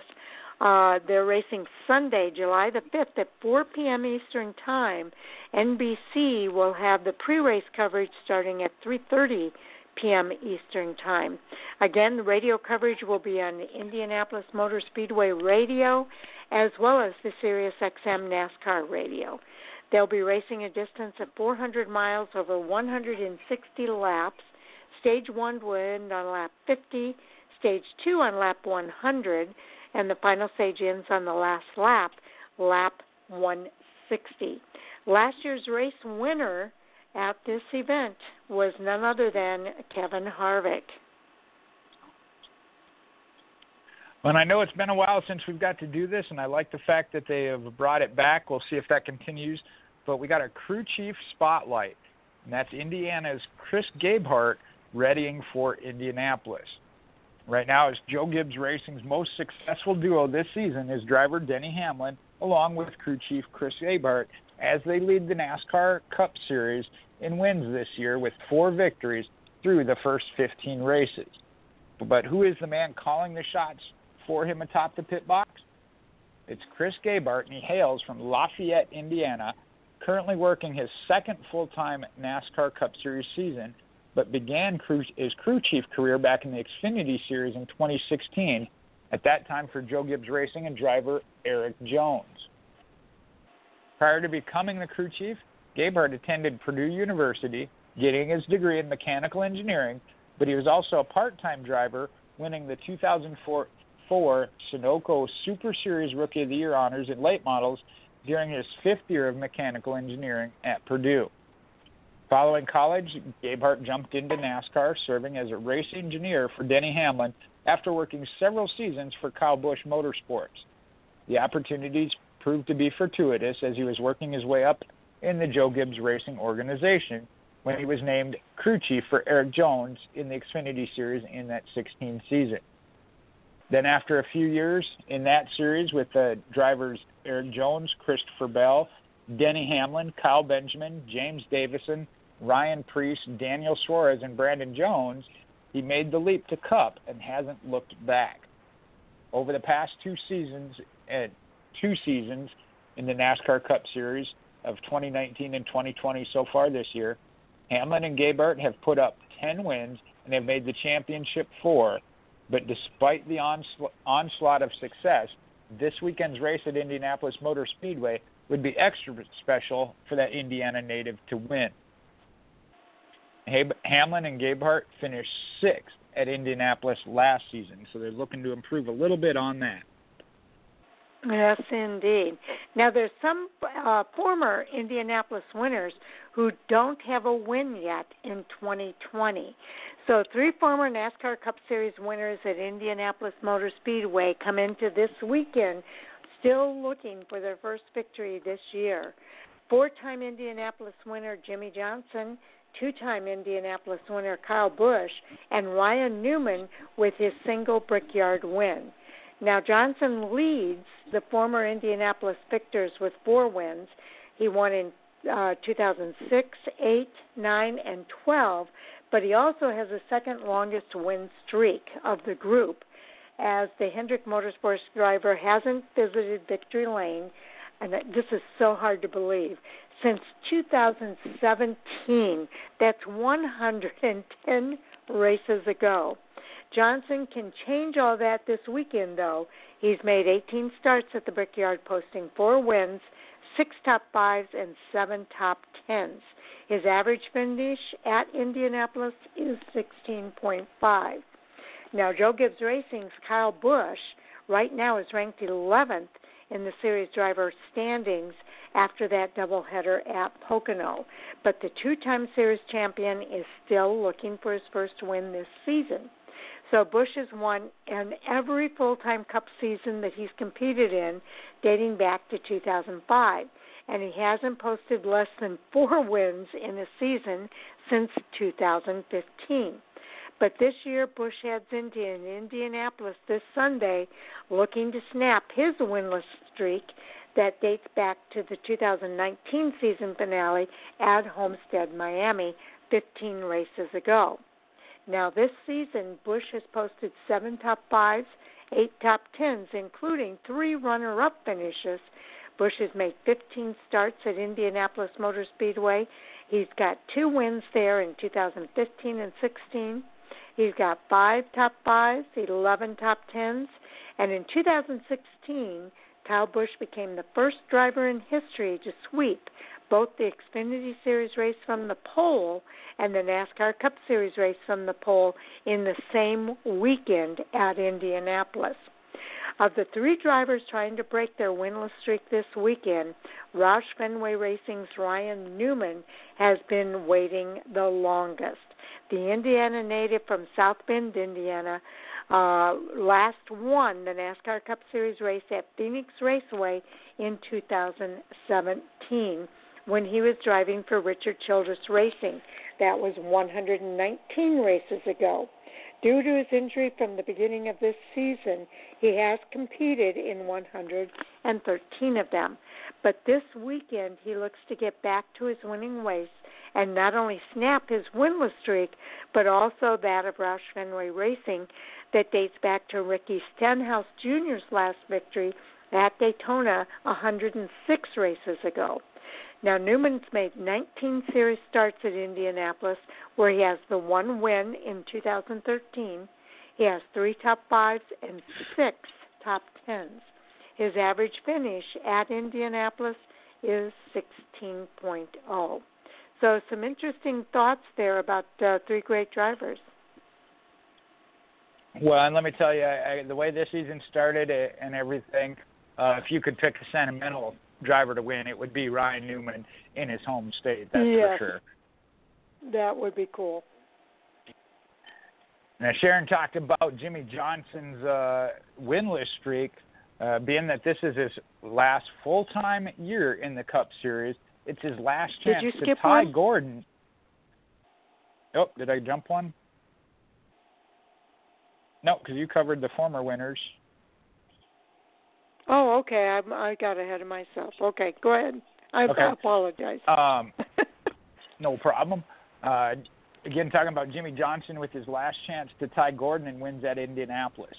And one team that has risen above the rest when it comes to winning in the Cup Series at Indianapolis Speedway, and that is Hendrick Motorsports. They have a series-leading ten victory among three drivers. Jeff Gordon has five, Jimmy Johnson has four, and Casey Kane with one. Now, as the seven-time NASCAR Cup Series champion, Jimmy Johnson embarks on his final full-time season. This weekend will be his last shot. He has it tying his longtime friend and teammate, NASCAR Hall of Famer Jeff Gordon, for the series' most wins at Indianapolis Speedway with five. They came at Gordon's wins came in ninety-four, ninety-eight, two thousand one, two thousand four, and then again in two thousand fourteen. And Johnson and crew chief Cliff Daniels have started finding some success this season. twelfth in the driver standings, sixty-three points up on the postseason cut line. In fifteen starts in twenty twenty, Johnson has amassed two top fives and six top tens. Heading into this historic weekend, Johnson's four Indy wins, coming in two thousand six, eight, nine, and twelve, leads all active drivers. In total, the Californian has made eighteen starts at Indianapolis Motor Speedway, posting those four wins, six top fives, and seven top tens. But he finished thirty-fifth in the event last season due to an incident. Now, the Indianapolis Motor Speedway NASCAR Cup Series race is considered one of NASCAR's crown jewel events. Johnson is only one of four drivers in history to have won all four. Those include the Daytona five hundred, the Charlotte or Coca-Cola six hundred, the Brickyard four hundred, and the Southern five hundred. And that puts him on the list as Kevin Harvick, as well as NASCAR Hall of Famers Jeff Gordon and Dale Earnhardt. Okay. Uh, next, we're going to talk about the race to the playoffs. Uh, Reddick kind of stumbled while Jones jumps back onto the bubble. So after jumping up to the final postseason transfer spot of sixteenth in the NASCAR Cup Series driver standings heading into Pocono last week, Richard Childress Racing's Tyler Reddick stumbled during the doubleheader weekend, leaving the door open for a hard-charging Eric Jones to take over that coveted spot. Now Joe Gibbs Racing driver Jones is back in the playoff contention and is fourteen points up on Austin Dillon, the first driver below the cutoff. Now Reddick dropped two spots to eighteenth. He's now twenty-six points back from Jones. With fifteen races in the books, that leaves eleven to go in the regular season for drivers to shore up their spots for the playoffs. Now eight drivers have locked themselves into the postseason on wins, leaving eight spots still up for grabs in this series. Now, you can expect the playoff bubble to continue to shuffle drivers following this weekend as competitors listed in the driver standings from thirteenth to twentieth, and I'll go over that in a minute, have vastly different average finishes at Indianapolis. Uh, well, thirteen through sixteen, Chris, Clint Boyer, he has uh, average finish there of eighteen point five. Matt DiBenedetto in fourteenth, twenty-six point eight. William Byron's average finish is eleven point five. He's in fifteenth. And Eric Jones, holding that sixteenth spot, has an average finish of twenty-fourth. Uh, moving down the list to Austin Dillon, uh, he has average finish at Indianapolis of seventeen point nine. Tyler Reddick is making his series debut at the track this weekend. Ricky Stenhouse Junior's average finish, uh, he's in nineteenth place, is twenty-eighth. And Chris Buescher in the twentieth spot has a fifteen point eight average finish. So there you have it. The top, the guys on top of that line are Clint Boyer, Matt DiBenedetto, William Byron, and Eric Jones. The guys on the outside looking in are Austin Dillon, Tyler Reddick, Ricky Stenhouse Junior, and Chris Buescher. And uh, it's gonna be it's gonna be interesting. fourteen points separate uh, Eric Jones and Austin Dillon, so that's that's amazing. Certainly gonna be a tight battle there. And as we look to Indianapolis, yes. though, we're looking at a short list of drivers to go back-to-back wins at Indianapolis. We've seen multiple drivers with multiple wins. but only two drivers have been able to go back-to-back at Indianapolis Motor Speedway. One of them we talked about, Jimmy Johnson, in two thousand eight and nine, and then Kyle Busch in two thousand fifteen and sixteen. But this weekend, Stewart Haas Racing's Kevin Harvick will look to put a third name on that list and defend his twenty nineteen Cup of Victory there. Year in and year out, Kevin Harvick continues to be a force to be reckoned within reckoned with within the Cup Series. The twenty twenty season is no different. Harvick sits atop of the series driver standings, fifty-two points up on second place Ryan Blaney following this doubleheader last weekend at Pocono Raceway. Harvick snatched the top spot in the points following the race at Phoenix back on March eighth and has not relinquished it since. In fifteen starts on the year, he's collected three wins, coming at Darlington, Atlanta, and Pocono, with eight top fives and twelve top tens, which is the series most. Historically, Indianapolis has been a great track for Harvick. In nineteen starts there, he's put up three poles, two wins so far in two thousand three and nineteen, seven top fives, and thirteen top tens, with an average finish at a stout eight point nine, which again is the series best. Yeah, but there's one driver to beat, and that's Denny Hamlin, who keeps adding up victories. Now, Joe Gibbs Racing's Denny Hamlin leads the Cup Series in wins this season. He now has four victories in fifteen races. His winning percentage this year is twenty-six point seven. Now, the Chesterfield, Virginia native is on pace to tie or better his career-best season, which was in twenty ten, where he started the year off with five wins in fifteen races and finished as season runner-up in the series point standings and a career high in wins of eight. Now, in twenty twenty, Hamlin has four wins, including his third career Daytona five hundred, Darlington and Homestead, as well as Pocono. He has nine top fives, the series most. He has ten top tens, and he also spent the third most time out front leading laps this season with four hundred thirty-six laps led, or ten point eight percent of the total. Of NASCAR's four crown jewel events on the Cup Series schedule, Daytona five hundred, the Coca-Cola six hundred, the Southern five hundred, and the Brickyard four hundred, Hamlin has conquered two of them. He won at Daytona and Darlington. But this weekend, he could get his third crown jewel. Hamlin has made fourteen starts at Indianapolis Motor Speedway, posting five top fives and eight top tens, including three third-place finishes. He finished sixth in this race just last year. All right, NASCAR's going to NASCAR Salutes, refreshed by Coca-Cola six. Coca-Cola kicks off at I M S this weekend, starting with this weekend's Indianapolis Motor Speedway and running through July thirty-first. The NASCAR industry will honor United States Armed Forces and frontline healthcare heroes as part of this year's expanded NASCAR Salutes, refreshed by Coca-Cola, an industry-wide opportunity to recognize and thank those who have gone above and beyond to keep society safe and healthy. For the first time ever, NASCAR Salutes, refreshed by Coca-Cola, will kick off with the Big Machine Hand Sanitizer four hundred at the Brickyard this Sunday. And as the platform shifts to a midsummer window due to the impact of the COVID nineteen pandemic. As part of the Evolve campaign for twenty twenty, NASCAR and Coca-Cola will create content opportunities to celebrate heroic work from our military and first responder community during this nineteen, COVID nineteen pandemic. In partnership with N B C, NASCAR, and Coca-Cola, we'll celebrate heroes in the military and medical community and NASCAR and Coca-Cola's dedicated actions to support our community.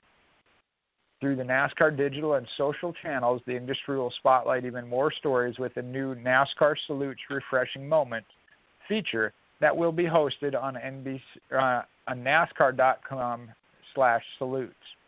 While the NASCAR Salutes Refreshed by Coca-Cola shifted due to the COVID nineteen, the industry continued its tradition honoring fallen service members during the annual Memorial Day weekend six hundred Miles of Remembrance at the Coca-Cola six hundred. All forty NASCAR Cup Series cars featured the name of a fallen service member on the windshield during the race in honor of those who made the ultimate sacrifice. Okay, and now we're talking about Independence Day weekend at Indianapolis Motor Speedway. Uh, for the first time in NASCAR Cup Series history, the series will compete at Indianapolis Motor Speedway on Independence Day weekend. Uh, now, they're racing Sunday, July the fifth, again at four p.m. Eastern on N B C. Now, this weekend's race will be four hundred miles, one hundred sixty laps, broken into three stages. The first two stages are fifty laps each, and the final stage will be sixty. Now, this weekend is marking the twenty-seventh running of the NASCAR Cup Series race at Indianapolis Motor Speedway. The very first Cup race at Indianapolis took place on August the sixth, nineteen ninety-four, when Rick Mast took the pole with a speed of one seventy-two point four one four miles per hour. And NASCAR Hall of Famer Jeff Gordon took home the checkered flag. Now, the twenty-six NASCAR Cup Series races at Indianapolis Motor Speedway have given us nineteen different pole winners and fifteen different race winners. Jeff Gordon and Kevin Harvick lead the series in poles at Indianapolis. They each have three. Gordon also leads the series in wins at the Brickyard. He has five victories there. That's kind of a home track for him, him as well. Uh, he won in nineteen ninety-four, ninety-eight, two thousand one, two thousand four, and two thousand fourteen. Five former Indianapolis race winners are entered this weekend, led by seven-time series champion Jimmy Johnson with his four wins. He's followed by Kevin Harvick, who has two in two thousand three and nineteen, Kyle Busch, we've mentioned before, two thousand fifteen and sixteen, Brad Keselowski won in two thousand eighteen, and it was Ryan Newman winning in two thousand thirteen. The pole position is the most proficient starting spot in the field, producing five winners. Now, the most recent driver to accomplish that feat was Kevin Harvick, who did it just last season. In two thousand sixteen, Kyle Busch became the first driver in history to sweep both the Xfinity Series race from the pole as well as the Cup Series race, also from the pole, in the same weekend at Indianapolis. Now, the deepest in the field uh, uh, that a race winner has started at Indianapolis is twenty-seventh, and that, of course, was by Jeff Gordon, who did that in two thousand one. The deepest an active race winner has started is sixteenth, and that was Jimmy Johnson, who did one in two thousand seven. I'm sorry, two thousand nine. So that uh, is some interesting stats going into Indianapolis this weekend. It's going to be fun certainly over the to... uh, over the Labor Day. We- I'm sorry, over the Fourth of July weekend to have this race uh, right in the heart of the country. That is. I know we talked about that back when that schedule announcement came out. This has always been a Daytona race, um, the change for that. And I know I'm one that kind of uh, was on one bad side of it, if you will, is the heat up there uh, mm-hmm. during July and August. Um, haven't been there, but we'll see how it plays out. Hopefully it's not too bad. But I do I do like the fact of how they're embracing it and the things NASCAR is doing um, with the Coca-Cola for the month of July. Yes, I, I would agree. Um, and, and we'll see how it plays out. Hopefully it won't be too hot. Uh, I will say I, I, I'm kind of in the Midwest here uh, as well. And the weather lately, well, it has been hot the last couple of days. I can't say that it hasn't. We did have one cooler day. But uh, we'll have to see what happens this weekend. Hopefully it won't be quite so hot. For that, and I know in this case it's not it's not just about the fans. I mean, that comes from a fan perspective, but uh, we've seen as uh, coverage shows the in-car cams, and we've seen some certain issues with some drivers that have, that have had uh, exhaustion issues. You know, it's it's three times yes. as worse for them in those race cars. Yes, indeed, uh, that is so true. We are now. Uh, Jay, at the top of the hour, and what that means it is is that it is time for our NASCAR Hot Topic Sound Off, And uh, Andy Lasky will be joining us here shortly. He is our co-host, and I know we have uh, quite a few hot topics to discuss. Uh, I was hoping Andy would be here so we could let him go first. I know a lot of times uh, Andy's just getting home from work uh, at the time that the show is starting, so we'll give him a couple minutes to kind of get uh, unpacked and settled in for the radio show here. Uh, but I'm going to take a moment to just thank you, Jay, for all that you do. Uh, I know you put in the extra effort to keep track of our uh, Fan for Racing Fantasy League, and uh, we've got quite a few players this year with seven people, so uh, that means that uh, that increases your workload in keeping track of all of that for us. We appreciate you. Well, thank you again. I, I do it because I do enjoy it. Now, we've had a lot of fun with that this year. I know we got a couple, Owen and uh, Mike both started late, a little behind in points, but they've been made up, you know, and we still just have, have a lot of fun with it. Um, but I will say this, in, in years past, it's been a little bit simpler. Uh, with the schedule change this year, the number of players we've had, the double headers, I know I've made a couple of mistakes and they've been picked up on, so... Uh, you know, again, it's it's such a great team we have here at Fan for Racing Blog and Radio, and, and that's what makes it that, that enjoyable, that I'm willing to do so. Yes, yes, it has been a really, really great team here, and and uh, I've enjoyed everybody who's uh, been a member of our Fan for Racing crew this year. So um, we are growing in numbers. That's always a good thing. And uh, we just have to kind of keep our momentum going. Everybody's doing their thing and uh, doing it well. So we appreciate everybody who participates here at Fan for Racing in one way or another. Um, okay, let's go ahead and get started, Jay, because I, uh, I'm not sure when. An- oh, th- there he is. Speaking of Andy, he is here now, and uh, we will welcome him into the show. Welcome to the show, Andy. Well, thank you, Sharon. Jay, how you both doing tonight? Doing well. Good, real good. Okay, Andy, we were kind of holding off for you here a little bit uh, so that you can be the first one to bring up the first hot topic tonight. It's just going to be the three of us. Yeah. Um, well, you know, the first one I think is pretty cool. It's the choose cone that'll be implemented for the All-Star race. Um, which I think is going to do a lot in terms of the trickery that we've seen on pit road trying to get a, a specific position. So certainly wanted to get your your um, your take on that. I, I thought that was a pretty cool change that we'll see for that. Okay, Jay. Well, and I know Andy wasn't on the first show we brought it up because it was just Sharon and I. Um And I feel fortunate. It was one of those things that just worked out. Got to go see it in action at Huntsville Speedway that following weekend. Uh, for, not with a big group of cars, though, as they only had, I believe, ten or twelve in the classes where they were doing it. But I, I really am in favor of this. And I, I watched uh, Race Hub, I believe it was yesterday, Andy Petrie was actually kind of pressuring Steve O'Donnell, if it goes good, if they would implement it the rest of the year. I, I do like the fact that O'Donnell said, no, you know, that's not a change. It's not a safety issue. If it does go good and they are in favor of it, they would look at it for twenty twenty-one, not to implement something like that mid-season if it's not necessary. So right. I like the fact that he's standing to his guns on that. No matter how it goes, it's not something they're going to implement starting for the second half of a season. But as Andy Petrie noted, the trickery, there isn't going to be any trickery. When guys come off pit road, they're counting cars and, and stomping on the brakes trying to to figure out what lane they're going to be in.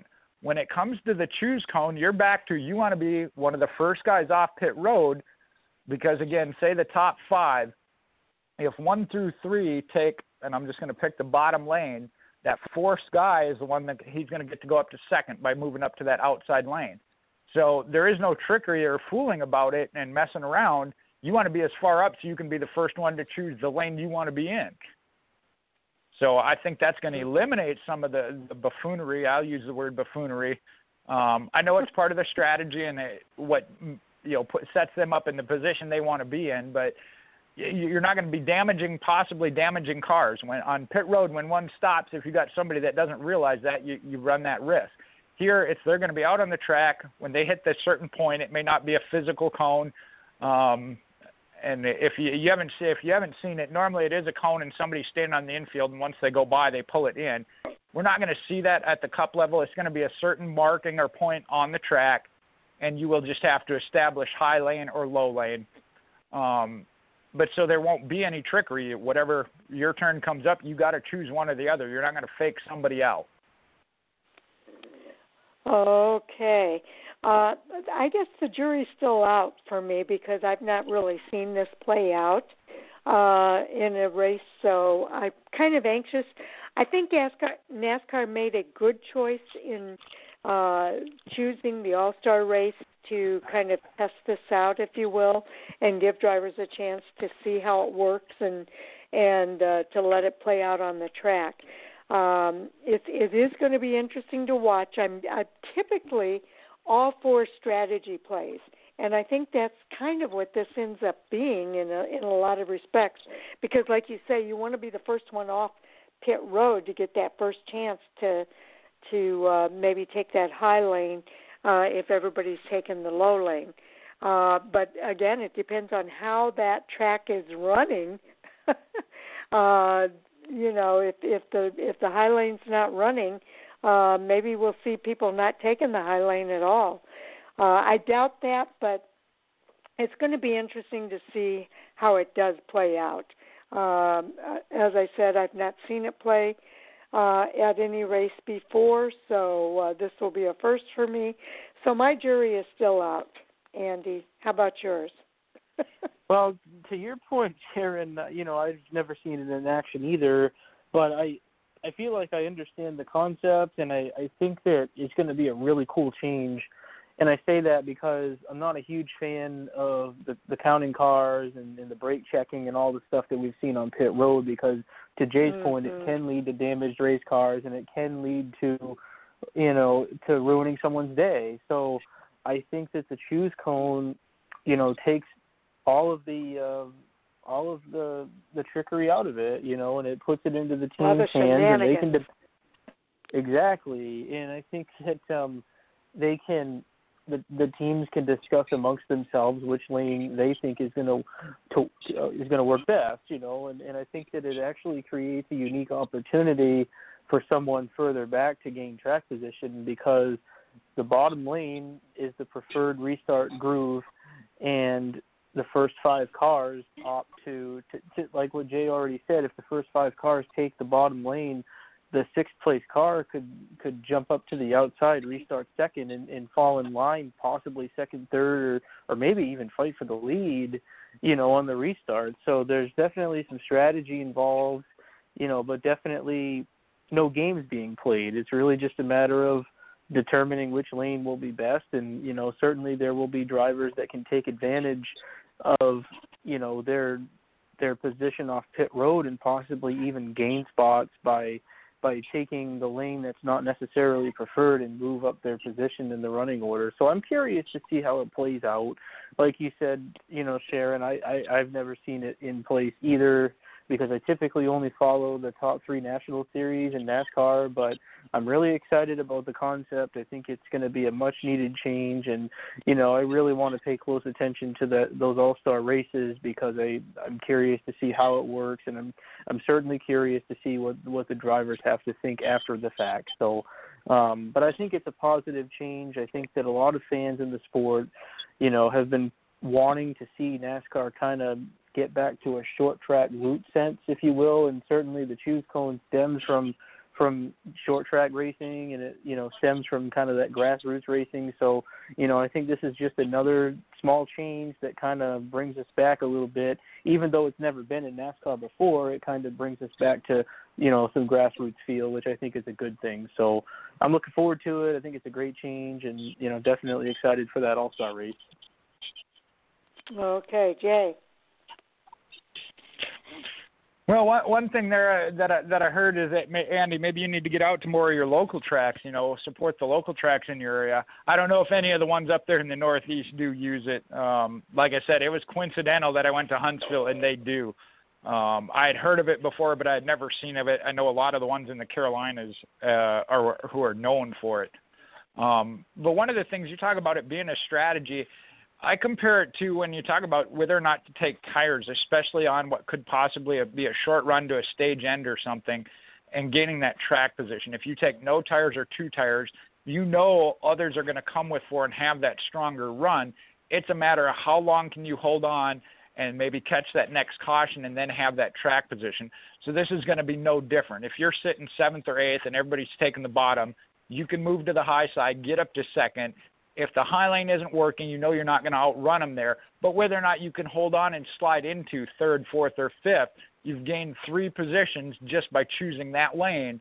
Then next time the cycle comes through, you get off pit road in the same spot, you're now further up the line. So that's what it comes down to when it comes to strategy. And, and I do, like you guys have both mentioned, uh, eliminating that on pit road where there can be so much external mm-hmm. damage and, and races ruined. Um, because somebody, like you said, is brake checking and trying to get in a certain spot. Yeah, very, very interesting. Uh, any follow-up, Andy? Uh, Andy, do you have your uh, mute? Oh, Andy dropped. We lost Andy. I don't I know. Say, okay, here he is. We lost Andy. He's back. Yeah. Okay, Andy, we no, lost you there. Nothing there. Uh, they're back. Okay. Did you have any follow-up? No, no follow-up. I think that I, I, I just want to see this in action to get a really close look at it. But uh, it's overall just an exciting change that I think is going to be pretty good. Okay. And I think so, too. But I think if anybody, if anybody's going to come up with some ideas on how they can make it work to their advantage, it's going to be the NASCAR Cup Series, guys. Uh, I can't see. I, I can't wait to see how it plays out, and and I, again, I'm glad they they're doing it at the All-Star race. Uh, anything for you, Jay? Uh, not as far as the choose cone, but um, before we move on to any other topic, there is still one as far as the All-Star. The whole format was announced, and, and the one mm-hmm. thing I took a look at that, and I, Sharon, if you have it as far as the segment breakdowns for the All-Star Open, as well as mm-hmm. um, the main event. Uh, if you guys want to take a look at that before I give my, my take on it, or what you thought of the format itself. Okay, let me just kind of go over that uh, as I pull it up here real quick. Um, we do have it posted at fan for racing dot com. Uh, and so the Bristol All-Star format, uh, the race will have four stages. Uh, lasting fifty-five laps, thirty-five laps, thirty-five laps, and fifteen laps. Both green flag and yellow flag laps count in stages one to three, with only green flag laps counting in the last sta- stage. Uh, in the final stage, if the race is restarted with two or fewer laps remaining, there will be an unlimited attempt at a green-white checkered flag finish under the green flag conditions. The NASCAR Open will take place before the All-Star race.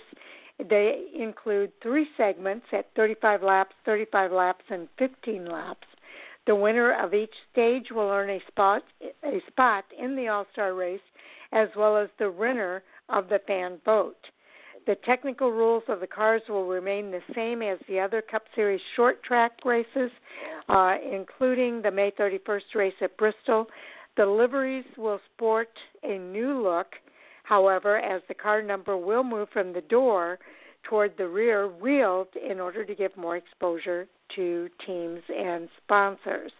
Now, the drivers that are eligible so far include, uh, this is for the All-Star race, Ryan Blaney, Alex Bowman, Kurt Busch, Kyle Busch, Chase Elliott, Justin Haley, Denny Hamlin, Kevin Harvick, Jimmy Johnson, Eric Jones, Matt Kenseth, Brad Keselowski, Joey Logano, Ryan Newman, and Martin Truex Junior So there you have it.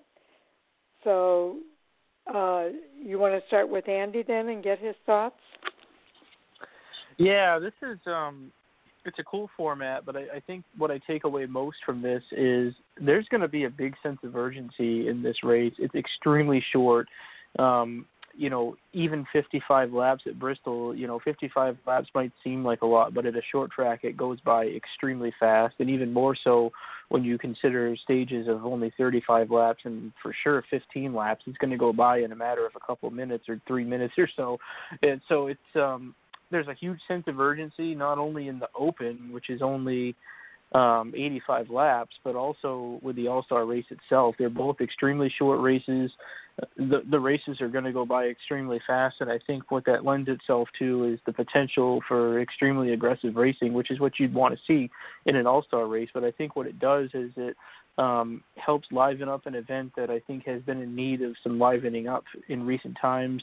Um, that's not to say that we've seen terrible races at Charlotte, but I think that it was time for a change, and Bristol really, I think, provides the perfect opportunity to liven the All-Star race up. So short segments, or I should say short stages, I think lead to more aggressive racing, and I think that um, it's going to put on a, a pretty good show. Um, I kind of wanted to speak specifically about the numbers. I'm not sure I was on the show where that was talked about. Maybe I was, I can't remember, but um, as far, I just kind of wanted to give my thoughts on it. You know, I know there's been a lot of negativity, I think, surrounding the change. Um, Obviously, hmm. since I've been watching the sport, I've only known the number to be in the middle of the door, so it's a little bit of a, I guess, bittersweet, just because I'm, I'm a fan of tradition uh, to some extent, but at the same time, you know, change isn't necessarily a bad thing, and if it gives more exposure to sponsors in terms of placement on the car, then then that's a good thing. So at the end of the day, I think I'm I'm more concerned with a good racing product over Um, you know, where a number is placed on the race car. And if overall we, we continue to see good racing in the future, then, then that's really what the focus needs to be about. Um, curious to see what the cars look like. I've seen some schematics online, but, you know, certainly curious to see what the field looks like in, as a whole. So, um, but more importantly, I, I think that uh, when we look at the, the racing format for these, for the Open and the All-Star race, both very quick races, aggressive racing, and uh, probably something worth watching for sure.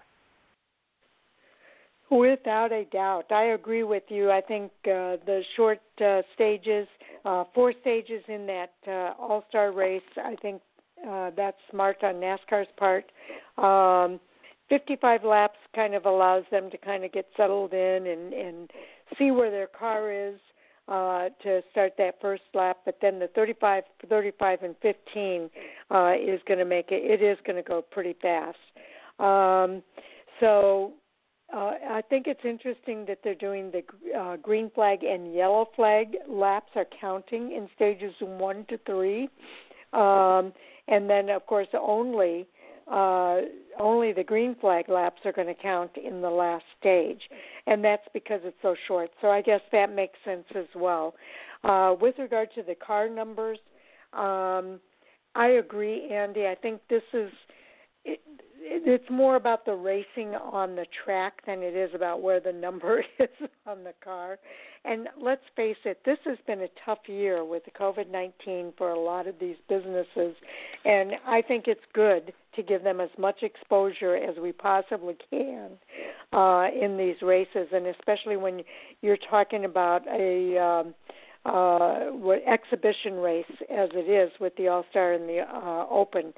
So I think it's a good move by NASCAR uh, to kind of pander to the to the sponsors a little bit and give them more exposure. Um, and and I definitely agree with Andy. This should be about the racing that happens on the track, on the track, and not where the car number is on the car. So that leaves it leads us to you, Jay. What are your thoughts? Well, I'll start with the car number, and I know we were on, and Mike was on, and you know I know Mike's uh, had had a similar sentiment as to what Andy mentioned there of the tradition of the NASCAR number, where it was at located, versus IMSA and other series that have used the, the rear quarter panel. Um, again, I I could care less. I really could. Um, where that car number is, um, like you said, if it, it's what this benefits the sponsors and their exposure, then it needs to be done, because like you said, that is what this sport is driven off of and has been hurting as of late. So uh, more power to them on that. I'm, I'm not going to fight it, the fact that it's tradition or not, uh, of where that car number is. When it comes to the format, and here's where, and you guys kind of hit on it, but you look at previous previous All-Star races at a mile and a half track, normally the final segment was ten laps, green flag only. But on a mile and a half, that's thirty, and I'm not real good at math, thirty and another half is what, thirty-five, forty miles in that final segment. You're already getting better action, in my opinion, by putting it on a short track of a half mile. To me then, though, that final segment should have made, been maybe twenty or twenty-five laps because it is a shorter track. Um, so I'm a little concerned that maybe they're doubling up on the intensity level. You're already on a short track and you cut it down mileage-wise, not lap-wise, but mileage-wise. I would have thought they would have gone with at least maybe a twenty-lap segment. I mean, you think about a twenty, twenty-five-lap on a half-mile track is still a decent race, if you will. Um, so that was where my concern came in, was that final segment only being fifteen laps. Okay. Andy, follow up? It is extremely short, you know, and I think when you look at, you know, fifteen second lap times at Bristol, it's going to go, it's going to be a, a matter of, you know, a few minutes before it's all said and done. So, um, you know, and that may be something that needs to be tweaked in the future should, you know, the All-Star race continue to be held at Bristol, or, or perhaps move to another short track in the future. So it it is really quick. I think that, um, yeah, I think it's going to be over-the-top intense. I mean, everyone's going to be going for it, and I'm sure, you know, probably be a few bent-up race cars as a result of that. So um, it does seem really short to me, you know. I don't really know what the ideal length is, maybe more like, you know, twenty, twenty-five laps, I guess, but certainly curious to see how that plays out, because those fifteen laps will be over before you know it. And and that's part of what's going to kind of add some excitement, I think. It is going to ramp up the intensity, and uh, these guys are going to be coming off pit road, uh, you know, and they're going to be wanting to get up at the front as quickly as they possibly can. So yeah, it's gonna be it's gonna be interesting. Um, I think it's an okay thing. I, I uh, unless I'm proven otherwise, I guess, at the race this weekend. Uh, right now, I or not this weekend, but when they go on July fifteenth. Um, uh, uh, right now, I think it's a good thing, and I think the intensity is a good thing. We'll see how it plays out. Okay. Yeah, I think, like you said, maybe it's a learning thing. They started at fifteen. Um, I would have, I, w- I would have started with twenty, and then maybe gone to even twenty-five for that final segment. I mean, if you break it down into fifteen second laps, that's three to five minutes for that final segment. Um, you know, which I know you're there for the whole event. Uh, if you're going to be there in the, one of the thirty thousand in attendance, or even watching it on T V, that that final segment just to, to me seems like it's going to be off too quick. You know. Uh, you know, that's the payoff mm-hmm. in, in the final final race or, or segment, um, having it a little bit, at least a little bit longer. Um, but we'll have to wait and see. Uh, you're right. The intensity is going to be there. Like I said, it's on a half-mile short track. Bristol, we've seen the action, racing action there. Um, I think doubling that with the uh, short short lap count uh, might be a little too much of ramping that intensity up. Uh, we might see more yellow flag laps than green flag laps. Okay. Uh, any? I, I don't really have any follow-up. Do you, Jay, or Andy? Uh, no, I do not. Okay. Uh, I'm trying to see what we can do. There's no fans at the stands again this weekend. Any thoughts about that? Jay? I do think it's a shame, but I also understand that NASCAR is working with the the different states, the government, the conditions, ever-changing conditions.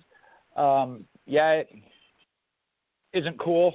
Uh, there's other words I could use there, but um, it's one of those things we we got to work with what, what we have. Uh, you know, NASCAR has done what they can when it came to Miami Homestead, Talladega, this all-star race, moving it to Bristol versus Charlotte, because uh, I don't know that Charlotte was going to be able to allow it. So um, it's one of those things until the conditions in the, in the health department improve.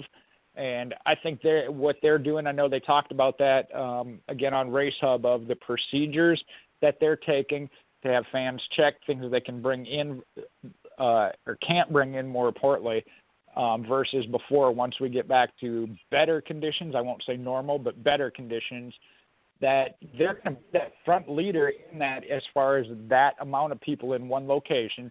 So the world's going to be looking at it. You know, baseball's starting up again this week, and I don't know what their standard is as far as fan access, but NASCAR has set the standard and, and been the front leader in that.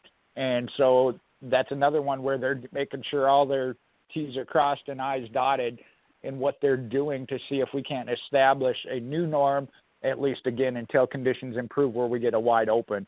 Um, I know some of the drivers, Kevin Harvick being one, saying he won't do burnouts until the fans are back. Tony Stewart, partially, or part of his reason for withdrawing from the Indy race was lack of f- fans in the stands. Um, I understand the frustration, but it's not just about me and whether or not I want to be at the track. It's the overall health of the yeah. world. Okay, Andy. Yeah, I mean, it's certainly disappointing, um, you know, especially when you look at the historic nature of this weekend. It's a not only a crown jewel event, but, it, you know, for the first time, it will be a doubleheader weekend with the IndyCar Series and the Xfinity Series running on the road course for the first time. So certainly would have been a really cool opportunity for fans to attend.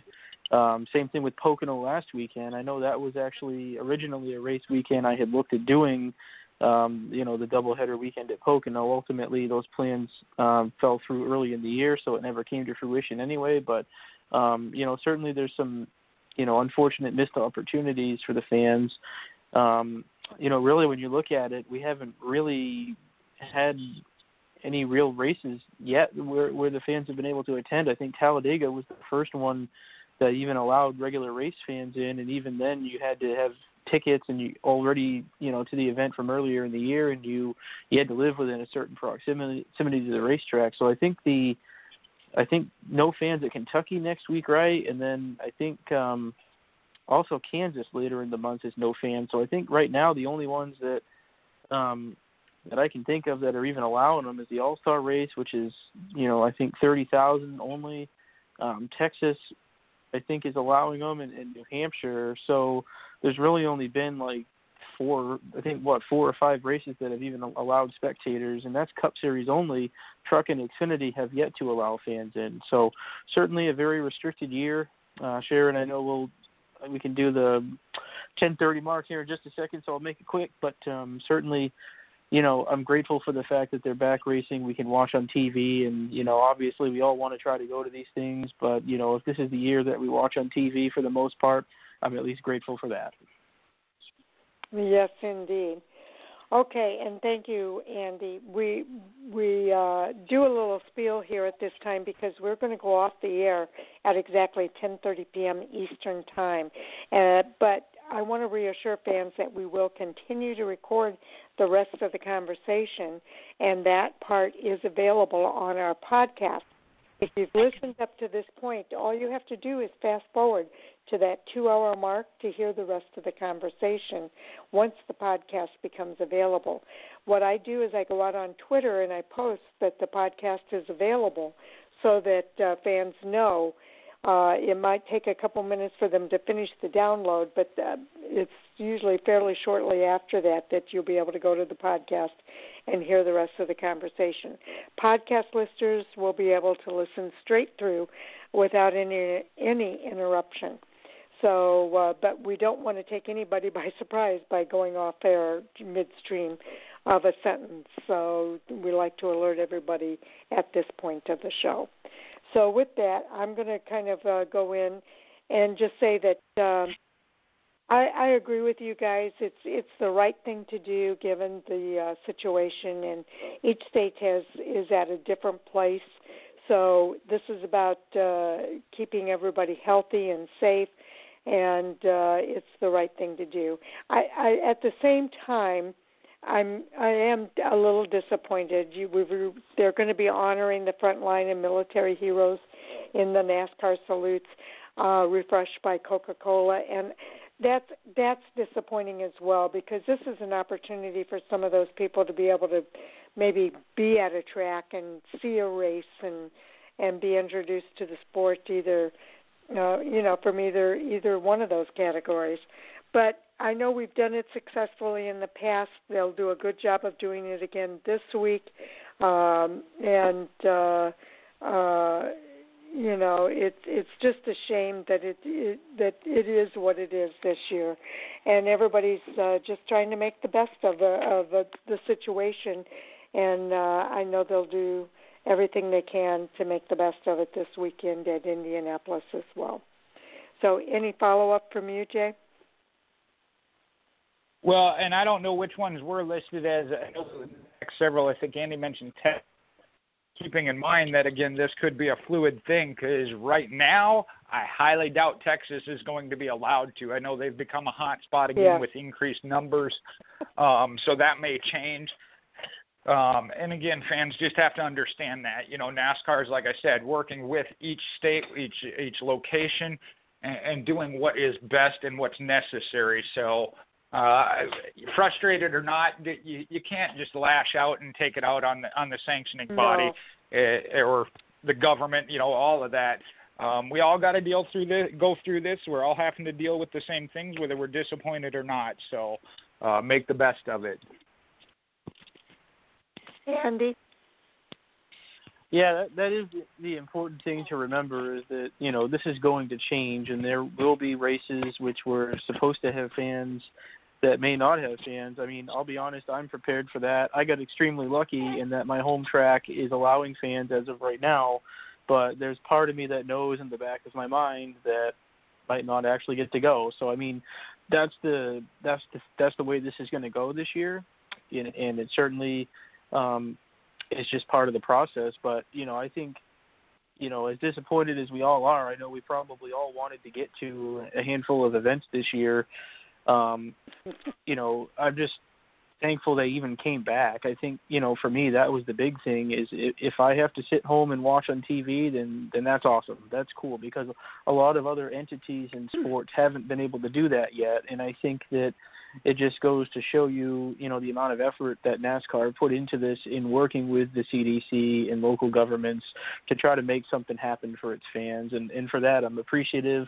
And um, all it does is, I think, make us look forward that much more to when we can go, you know, and hopefully um, hopefully that's at some point this year. And if not, then we'll just have to ramp it up that much more for twenty twenty-one. So, Um, like I said, just glad that they've been racing, and, and, you know, if they can get a full season in this year with all of their divisions, then that's a huge win for the sport.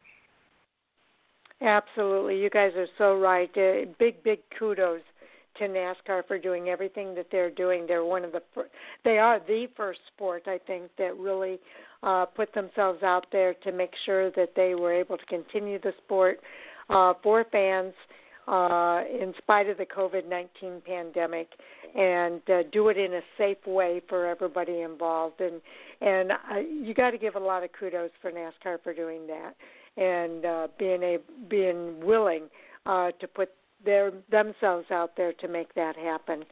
So, um, you know, we all make the best of it, and we'll just move on from here. So, Jay or Andy, I think it's your turn for the next hot topic. Well, to this point, I think, Jay, you had something you wanted us to discuss from Monday night's show, and I can't figure out what that is at the moment. Do you have that written down by chance? Uh, um, if we wanted to do it now, I know Mike, uh, I don't know if Mike was going to be here on Monday. I think we, both of you said you were going to be here on Monday. Um, if we wanted to hold it till then, or if we wanted to do it tonight. But it had to do with, we talked about the, the triple header at, at Pocono, and I know during that week or that race in the chat room, you guys talked about running all three series together at the same time on the same track in what I call the the Grand Am style, like the twenty-four hours of Daytona, uh, the Rolex twenty-four. Okay. Andy, your thoughts about that? Well, if you came to the grandstands to see a demolition derby and a complete disaster, then that's exactly what that's exactly what they should do. Um, I think that would be it. It's kind of intriguing, but at the same time, I think it'd be a huge mistake. I mean, we saw, you know, how things went for the Truck and Xfinity Series just on their own. Um, so if you were to put all three divisions out there at the same time, with, um, what would that be, like ninety, ve- well, I guess probably seventy or eighty vehicles at the same time. Uh, yeah, yeah uh, that would that would not end well. So as as cool as it might sound, I think it's unfortunately a pretty bad idea that should never be approached ever in NASCAR. Um, I'm not really sure how IMSA does it, um, but, I mean, I guess that road course is just so big that uh, they're able to get spread out enough where it never becomes a factor, you know. And you'd think Pocono would be big enough, but based on what we saw, you know, certainly out of the Truck and Xfinity events, I, oh boy, that would not be good. Yeah, I kind of feel the same way. You've got, you know, trucks are just built so differently uh, from the Xfinity and the uh, Cup cars. In addition to the fact that you've got the Xfinity cars, they're lighter than what the Cup Series cars are. Uh, it's just not a fair race, I don't think. And I think you're just asking for disaster um, for some of these teams uh, in in that event. Um, I, I it, it, on the surface, it just doesn't sound like a good idea to me. What are your thoughts, Jay? Well, I will agree with one thing. It, it would have to be at a particular track or two. Um, obviously, that the IMSA series makes it work at the road course at Daytona. Um, some of the things you're talking about, though, that is part of it. You see, and, and you're not looking for a fair race because it's going to be your Cup guys against your Cup guys. They just have the obstacle of the two other divisions, you know. So yeah. When you look at the IMSA racing, it's a matter of where you finished in class, okay? So it's not that you're looking for a fair competitive race between a truck and a Cup car. But and the the difference between the Cup and the or the two cars and the truck is where my concern would come in, um, as you mentioned the way they handle. But I think at certain tracks uh, it could work. And I, Pocono is one that I would pick as a triable. Um, the other would be a road course. Now I don't know that it could be one of the man-made ones, the Rovals per se, but one like that, such as what Daytona does. Um, I think it could be worked. The one thing I hadn't thought about when, when Andy gave the number there, if you're talking about forty Cup drivers, forty Xfinity drivers, and thirty-some trucks, you're talking one hundred twenty cars. So it That's might have to be, and I'll throw this out there under the uh, the Jay Hoosman Cup Series, there's your all-star event. Take five or ten from each series, your your top ten winners or, or something from the three series, so it's thirty total. ten from each, and then do it as an all-star format. Or at least try it, like you said, try things at the all-star race and see how they work and then go from there. So, interesting concept, Jay. Or Andy, your thoughts? Yeah, I mean, and we may see this at some point. Um, that's a better idea, you know, to take, say, ten from each series for an all-star race. That that's something that I could get on board with. I think that would be more reasonable than trying to throw all three series out there at once and say, have at it, boys, because that would that'd be pretty rough. Um, but, yeah, I mean, um, uh, uh, that is an intriguing all-star idea, you know, with no more than, say, thirty, maybe forty vehicles at the most. You know, I think that you can get spread out enough, you know, with the varying speeds where it would it would be entertaining and it wouldn't be such a wreck fest. Um, so that's an intriguing idea that I could get on board with. And, um, hey, you never know if um, if Jay takes over the series. Speaking of which, Jay, if it was the Jay Hoosman Cup Series, you'd have to be out there with the cone at the All-Star race yourself, right? Hey, I'd do it, man. I'd... Be like, as they come by, I'll stand there and hold it. Once they get there, I'll I'll make a run for it. I got no problem with that. Oh, okay. Um, it, it might be a little bit better of an idea to do it th- with thirty cars versus one hundred eight.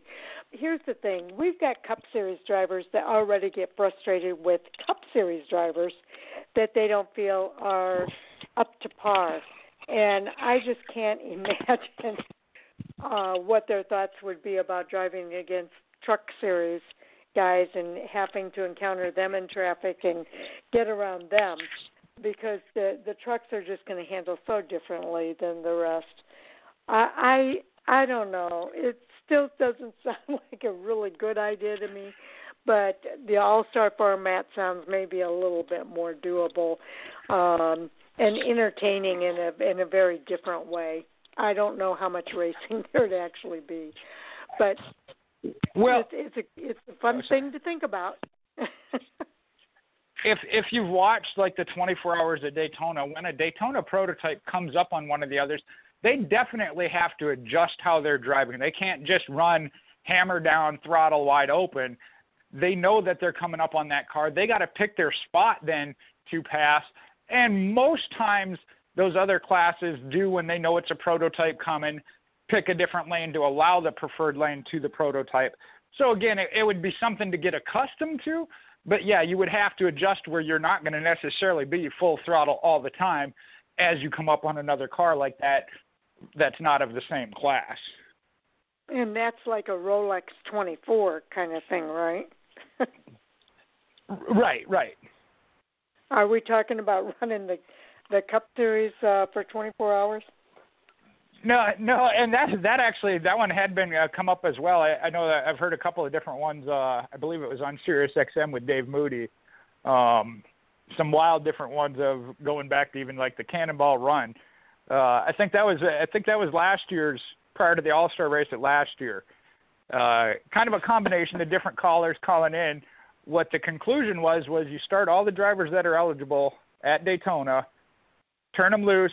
They got to drive to Charlotte. First one to Charlotte gets the pole. Second one second. That was how they were determining the starting lineup for the uh, All-Star race, since that one's always kind of been a open draw or whatever. So, yeah, do it Cannonball Run style. You start Daytona, first one to Charlotte gets the pole. Interesting, Andy. I don't know about that concept, but I would love to see a twenty-four hour Cup race. Um, You know, I think that the, the Rolex is pretty cool. I've been fortunate to go to that race and um, see, you know, the afternoon and the nighttime and the morning side of it. And it would be so cool, I think, to see, you know, three three to four drivers team up and run a Cup car for twenty-four hours. It'd be pretty awesome. You know, it'd be pretty cool to see with, them do with it. The, um, with the Xfinity and, and trucks on, on track, too? It would be the same idea as what IMSA does, yeah. So that would be um, it'd be kind of neat. I don't know if there's, you know, I don't know if there's enough drivers to go around, really. If you think about the top three series, maybe we'd have to get, you know, the ARCA and modified guys in there too. But um, it'd be pretty cool to see them do it. I wishful thinking, I'm sure. I'm not sure we'll ever see that happen, but I think that uh, the twenty-four hour race concept is pretty cool, you know. And maybe someday we'll see them run an exhibition race and do it for, for twenty-four hours or something like that. But it was um, those endurance races are pretty neat to watch, and certainly um, that's a concept that I would love to see them do someday with with uh, stock cars. Yeah, it's it's definitely an interesting concept when I think about. Uh, if you're going to run all three series, uh, it seems like you need that extra time, uh, and and it would settle people down a little bit, I think, in order to uh, be a little more forgiving or understanding of the other kind of vehicles that are on the track. So just a thought um, with regard to that. What? I, I, it, it would be interesting to see if NASCAR ever does that just for fun. As as I think back now on on this, and again, I was a part of that conversation, I know one of the things that got talked about, first off, you wouldn't be able to do a twenty-four hour with a NASCAR Series. What it is, it's built for that. You would have to cut it down to a, an eight hour or ten hour, maybe a twelve hour race. Um, but one of the things, and, and I, that was another caller, said that each team, whatever Cup team it's going to be, um, has to have one Cup driver, one Xfinity driver, and one truck driver all in this on that same team. Okay, so you take see oh, just the last year's point. You so your your champions, your top winners, it'd be Kyle Busch, Matt Crafton, and who won the Xfinity Series, uh, Tyler Reddick. Okay, that's one Reddick. team for that twelve-hour period. You know, different ways, and part of that was to include what we talk about the All-Star race, that the Xfinity and Truck Series don't get that. You know, they still get their popular driver and all that, but that's something they're not included in, so it kind of led into that of how to include all of the series into said All-Star event. Mm-hmm. Andy, any any additional comment? Well, the only thing I can really say to that is if they can build an IMSA car to run twenty-four hours, I'm sure they could build a Cup car to do it. It would probably take some engineering, and it would they'd have to build them differently than they do, the motors for sure. But um, I'm curious to see if one could last that long, honestly. Um, be kind of kind of fun to see for sure. Do all of the IMSA cars make it to twenty-four hours, or do some of them fall out? Nope. Some, some, de- some, some definitely fall out. There's no doubt about it, and that's the beauty of the race is, you know, can the can the suspension components hold up, and can the, the engines hold up? And you know, we've seen you've seen you know teams go behind the wall in the garage for. for quite a bit of time, you know, during the nighttime or morning hours, and they come out and they finish the race, albeit they're way behind. But that's that's the that's the beauty of it is it's it's an endurance race, and you know sometimes, you know, the winning teams even go through adversity in the course of that period. I mean, twenty-four hours is such a long time, so I would be curious to see if they could they could build a Cup car to withstand that kind of um, that kind of length because. You know, obviously the way they build the vehicles now, you know, engines and chassis and whatnot, they're they're all built specifically for three, four, five hundred miles. But I'm sure that if they did some testing, they could they could get those things to go for an entire day. So, it'd be fun to see if they could do it. That's for sure. Yep. But I wonder about some of the fans that uh, complain about like the six hundred there, where the racing isn't uh, door-to-door action for six hundred miles, how they would feel about uh, having a race that long. Well, that that's true, and that's what you run into. But, I mean, and that's one of those, like, if it's a one-time event, they might be willing to accept that. Uh, just like, again, the twenty-four hours of Daytona, they don't do that every week. There's only two, maybe three right. twenty-four-hour ones. The rest of them are six, eight-hour, twelve hours, and it's just a different style. I mean, that's one of those you're going to get the NASCAR traditionalist. Um, you know, this is tra- this isn't tradition. That's their thing. Um, again, it was just kind right. of a thought. An interesting thought and fun to talk about for sure. Okay. Um, any other uh, topics that we want to hit on before we close up? Jay, well, Andy? Uh, if, if Andy, did you have any others? Well, I'm not sure if this has been talked about on the show or not. It may be, it may have been in my absence, but I've been reading more and more lately about the possibility of Kyle Larson and Tony Stewart getting together, and I'm not sure if either one of you have heard that rumor. I know it's been floating around for a long time, but it seems to be coming to fruition this year, and wanted to see what your thoughts were on that, you know, the impending possible return of uh, Kyle Larson to NASCAR for next season. Okay. Jay, we have kind of talked about this, but let's go ahead and give our thoughts here. Okay. Yeah, again, there, there's been rumor of him possibly going to IndyCar, um, possibly coming back to NASCAR with Stuart Haas. As he has mentioned, uh, Stuart Haas has mentioned he would like to have him. Uh, I can add a little bit to that, and I can't say for sure, but one of the top dirt late model teams recently split with a driver, and I heard linked that they're offering that to Kyle Larson um, to come out of sprint cars to move over to the dirt late models uh, with the top team. So I don't know if there is any truth to that other than one of their top drivers did leave the team. So that possibility exists. As far as him coming back to Cup, I would like to see it. Um, I'd like to see him do what makes him happy first off. Um, I'll start there. So that is his decision. As a NASCAR fan, and that's what I follow, I would like to see him in NASCAR. I think Stuart Haas Racing would be a good fit if that situation were work out. Uh, I think it would accommodate him in doing his dirt racing schedule as Tony Stewart does what he wants to do and did in his latter years. So I think that would be probably one of the very few good fits other than returning to Chip Ganassi Racing.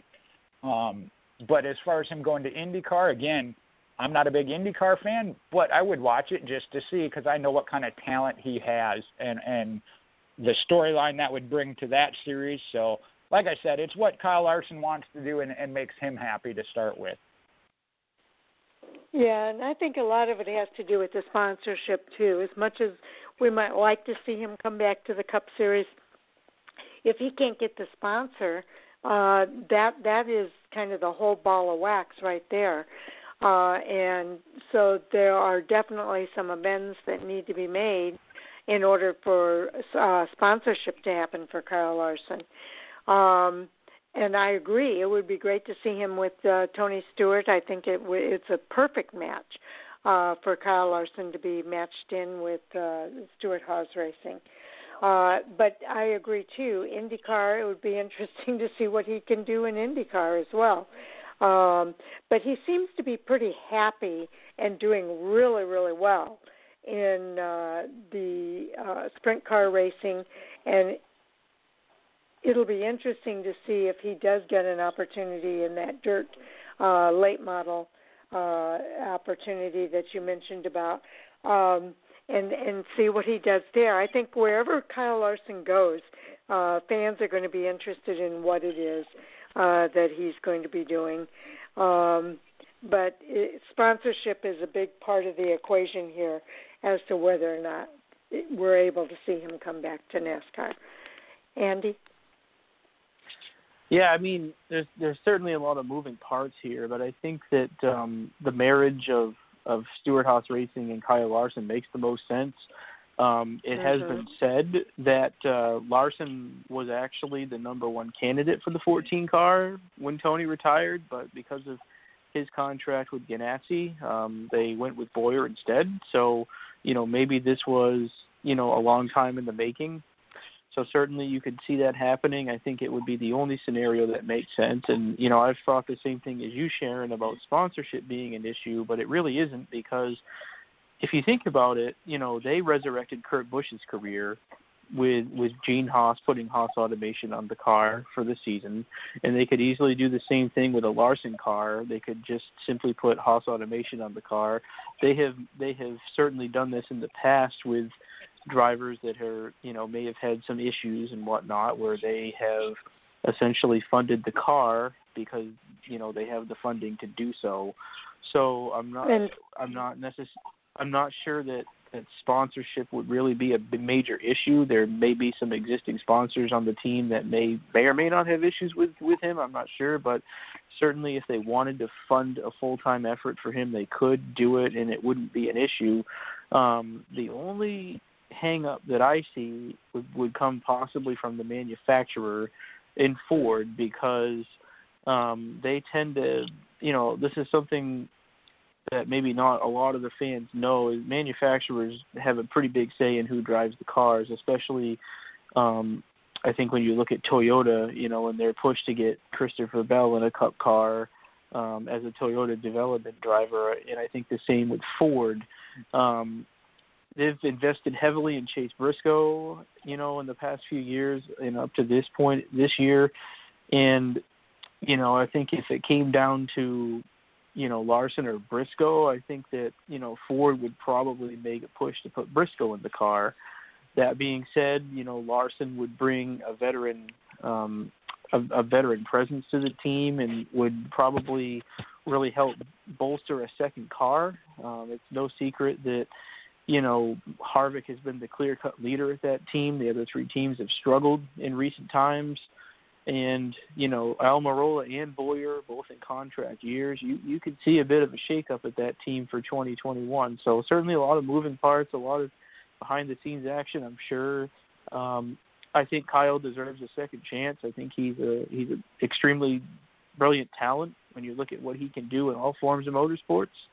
Um, and that's certainly a marriage that would make sense, but the logistics really is what it comes down to, and Uh, it'll be interesting to see how that plays out. I love silly season.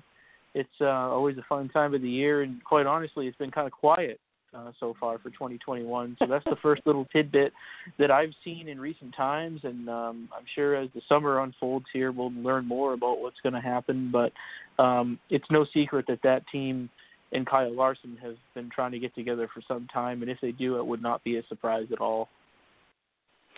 Yeah, I think it would be a pleasant, uh, pleasant thing to happen, and a good thing. And I agree with you that he deserves a second chance. Uh, he's gone through the sensitivity training. The only thing is, uh, he hasn't made that request. I do think that uh, the the manufacturer would be the hang up there. Uh, if Ford if Ford uh, is able to make that work, Uh, then I see it as more of a possibility. But for all of the reasons that you brought up, uh, I agree with you. I think the hang-up would be the manufacturer. So uh, we'll have to kind of wait and see how it plays out. Uh, like I said, I, I think fans would love to see Kyle Larson come back into the sport. And uh, if he does, that would be great. And if he doesn't, I, I know fans are going to follow him no matter where he does go with his racing endeavors. So anything more? We're coming up on the top of the hour there, Jay. No, like I said, it's going to be a, a matter of up to Kyle Larson. The one thing, and I know Mike brought this up, of uh, the possibility of a Haas rate or a Haas automation, you got to remember that they're mm-hmm. already pretty much behind Cole Custer. So I don't know that they could afford to do a second team. And then you guys have mentioned that you got um, Chase Briscoe as far as coming up the pipeline uh, as well. Yep. So there are, like you said, a lot of different components, um, especially in sponsorship, obviously a very heavy one of them um, all the way around. Yes, indeed.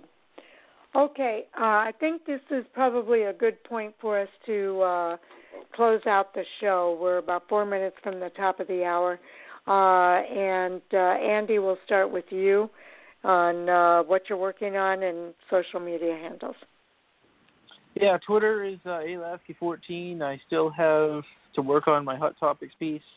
Um, I've been busy at work this week, which is a good thing, um, so hopefully can get that written at some point in the near future, especially next week because I won't be able to be on Monday, unfortunately. Get some uh, mm. family stuff going on with the holiday weekend, but um we're looking to get a piece done here, um, if not the end of this week, certainly next week, in lieu of my absence Monday night.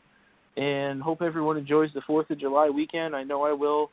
And uh, really excited uh, for the Brickyard action, in particular the Xfinity Road Course. Really looking forward to that. So it uh, should be a lot of fun, and uh, certainly uh, hope everyone has a great fourth of July.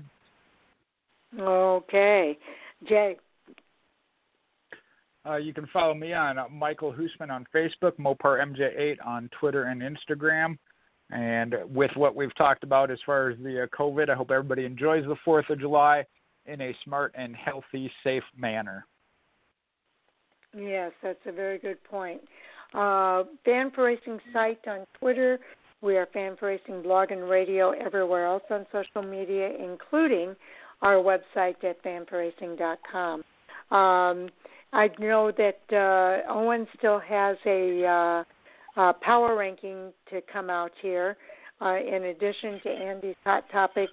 Uh, we finished up the uh, forty-eight series this week with uh, the last segment, uh, the last part of that series, so it's time for us to start up a new series with Mike Rozelle on the inactive tracks uh, within NASCAR, and uh, his thoughts about their potential for coming back onto the schedule. Uh, so look for those to be coming out, um, and we'll do them very similar to the way we did with the uh, number forty-eight series.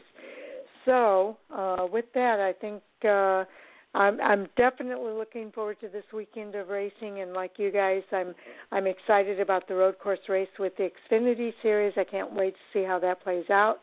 And uh, definitely looking forward to uh, all of the racing that's taking place this weekend. Uh, it should be a lot of fun. So uh, with uh, Jay's comments, uh, I echo that as well. Everybody, please stay safe. Uh, don't take any chances. Wear your mask and, and uh, be safe while you enjoy time with your family and friends. Okay, everybody, I think we're ready to call it a wrap, guys. All right, have a great night. And have a good night and weekend. Okay, enjoy your race weekend, everybody. and be safe and uh, enjoy the holiday. Good night.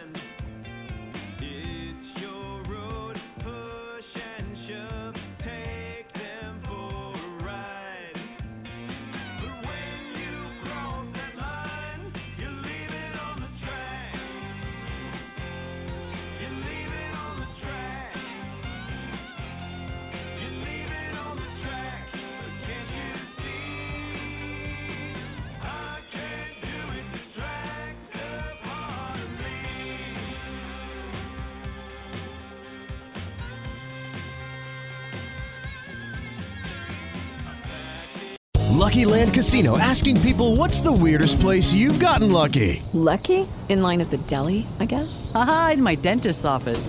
More than once, actually. Do I have to say? Yes, you do. In the car, before my kids' P T A meeting. Really? Yes. Excuse me, what's the weirdest place you've gotten lucky? I never win and tell. Well, there you have it. You can get lucky anywhere, playing at Lucky Land Slots dot com. Play for free right now. Are you feeling lucky? No purchase necessary. Void where prohibited by law. eighteen plus. Terms and conditions apply. See website for details.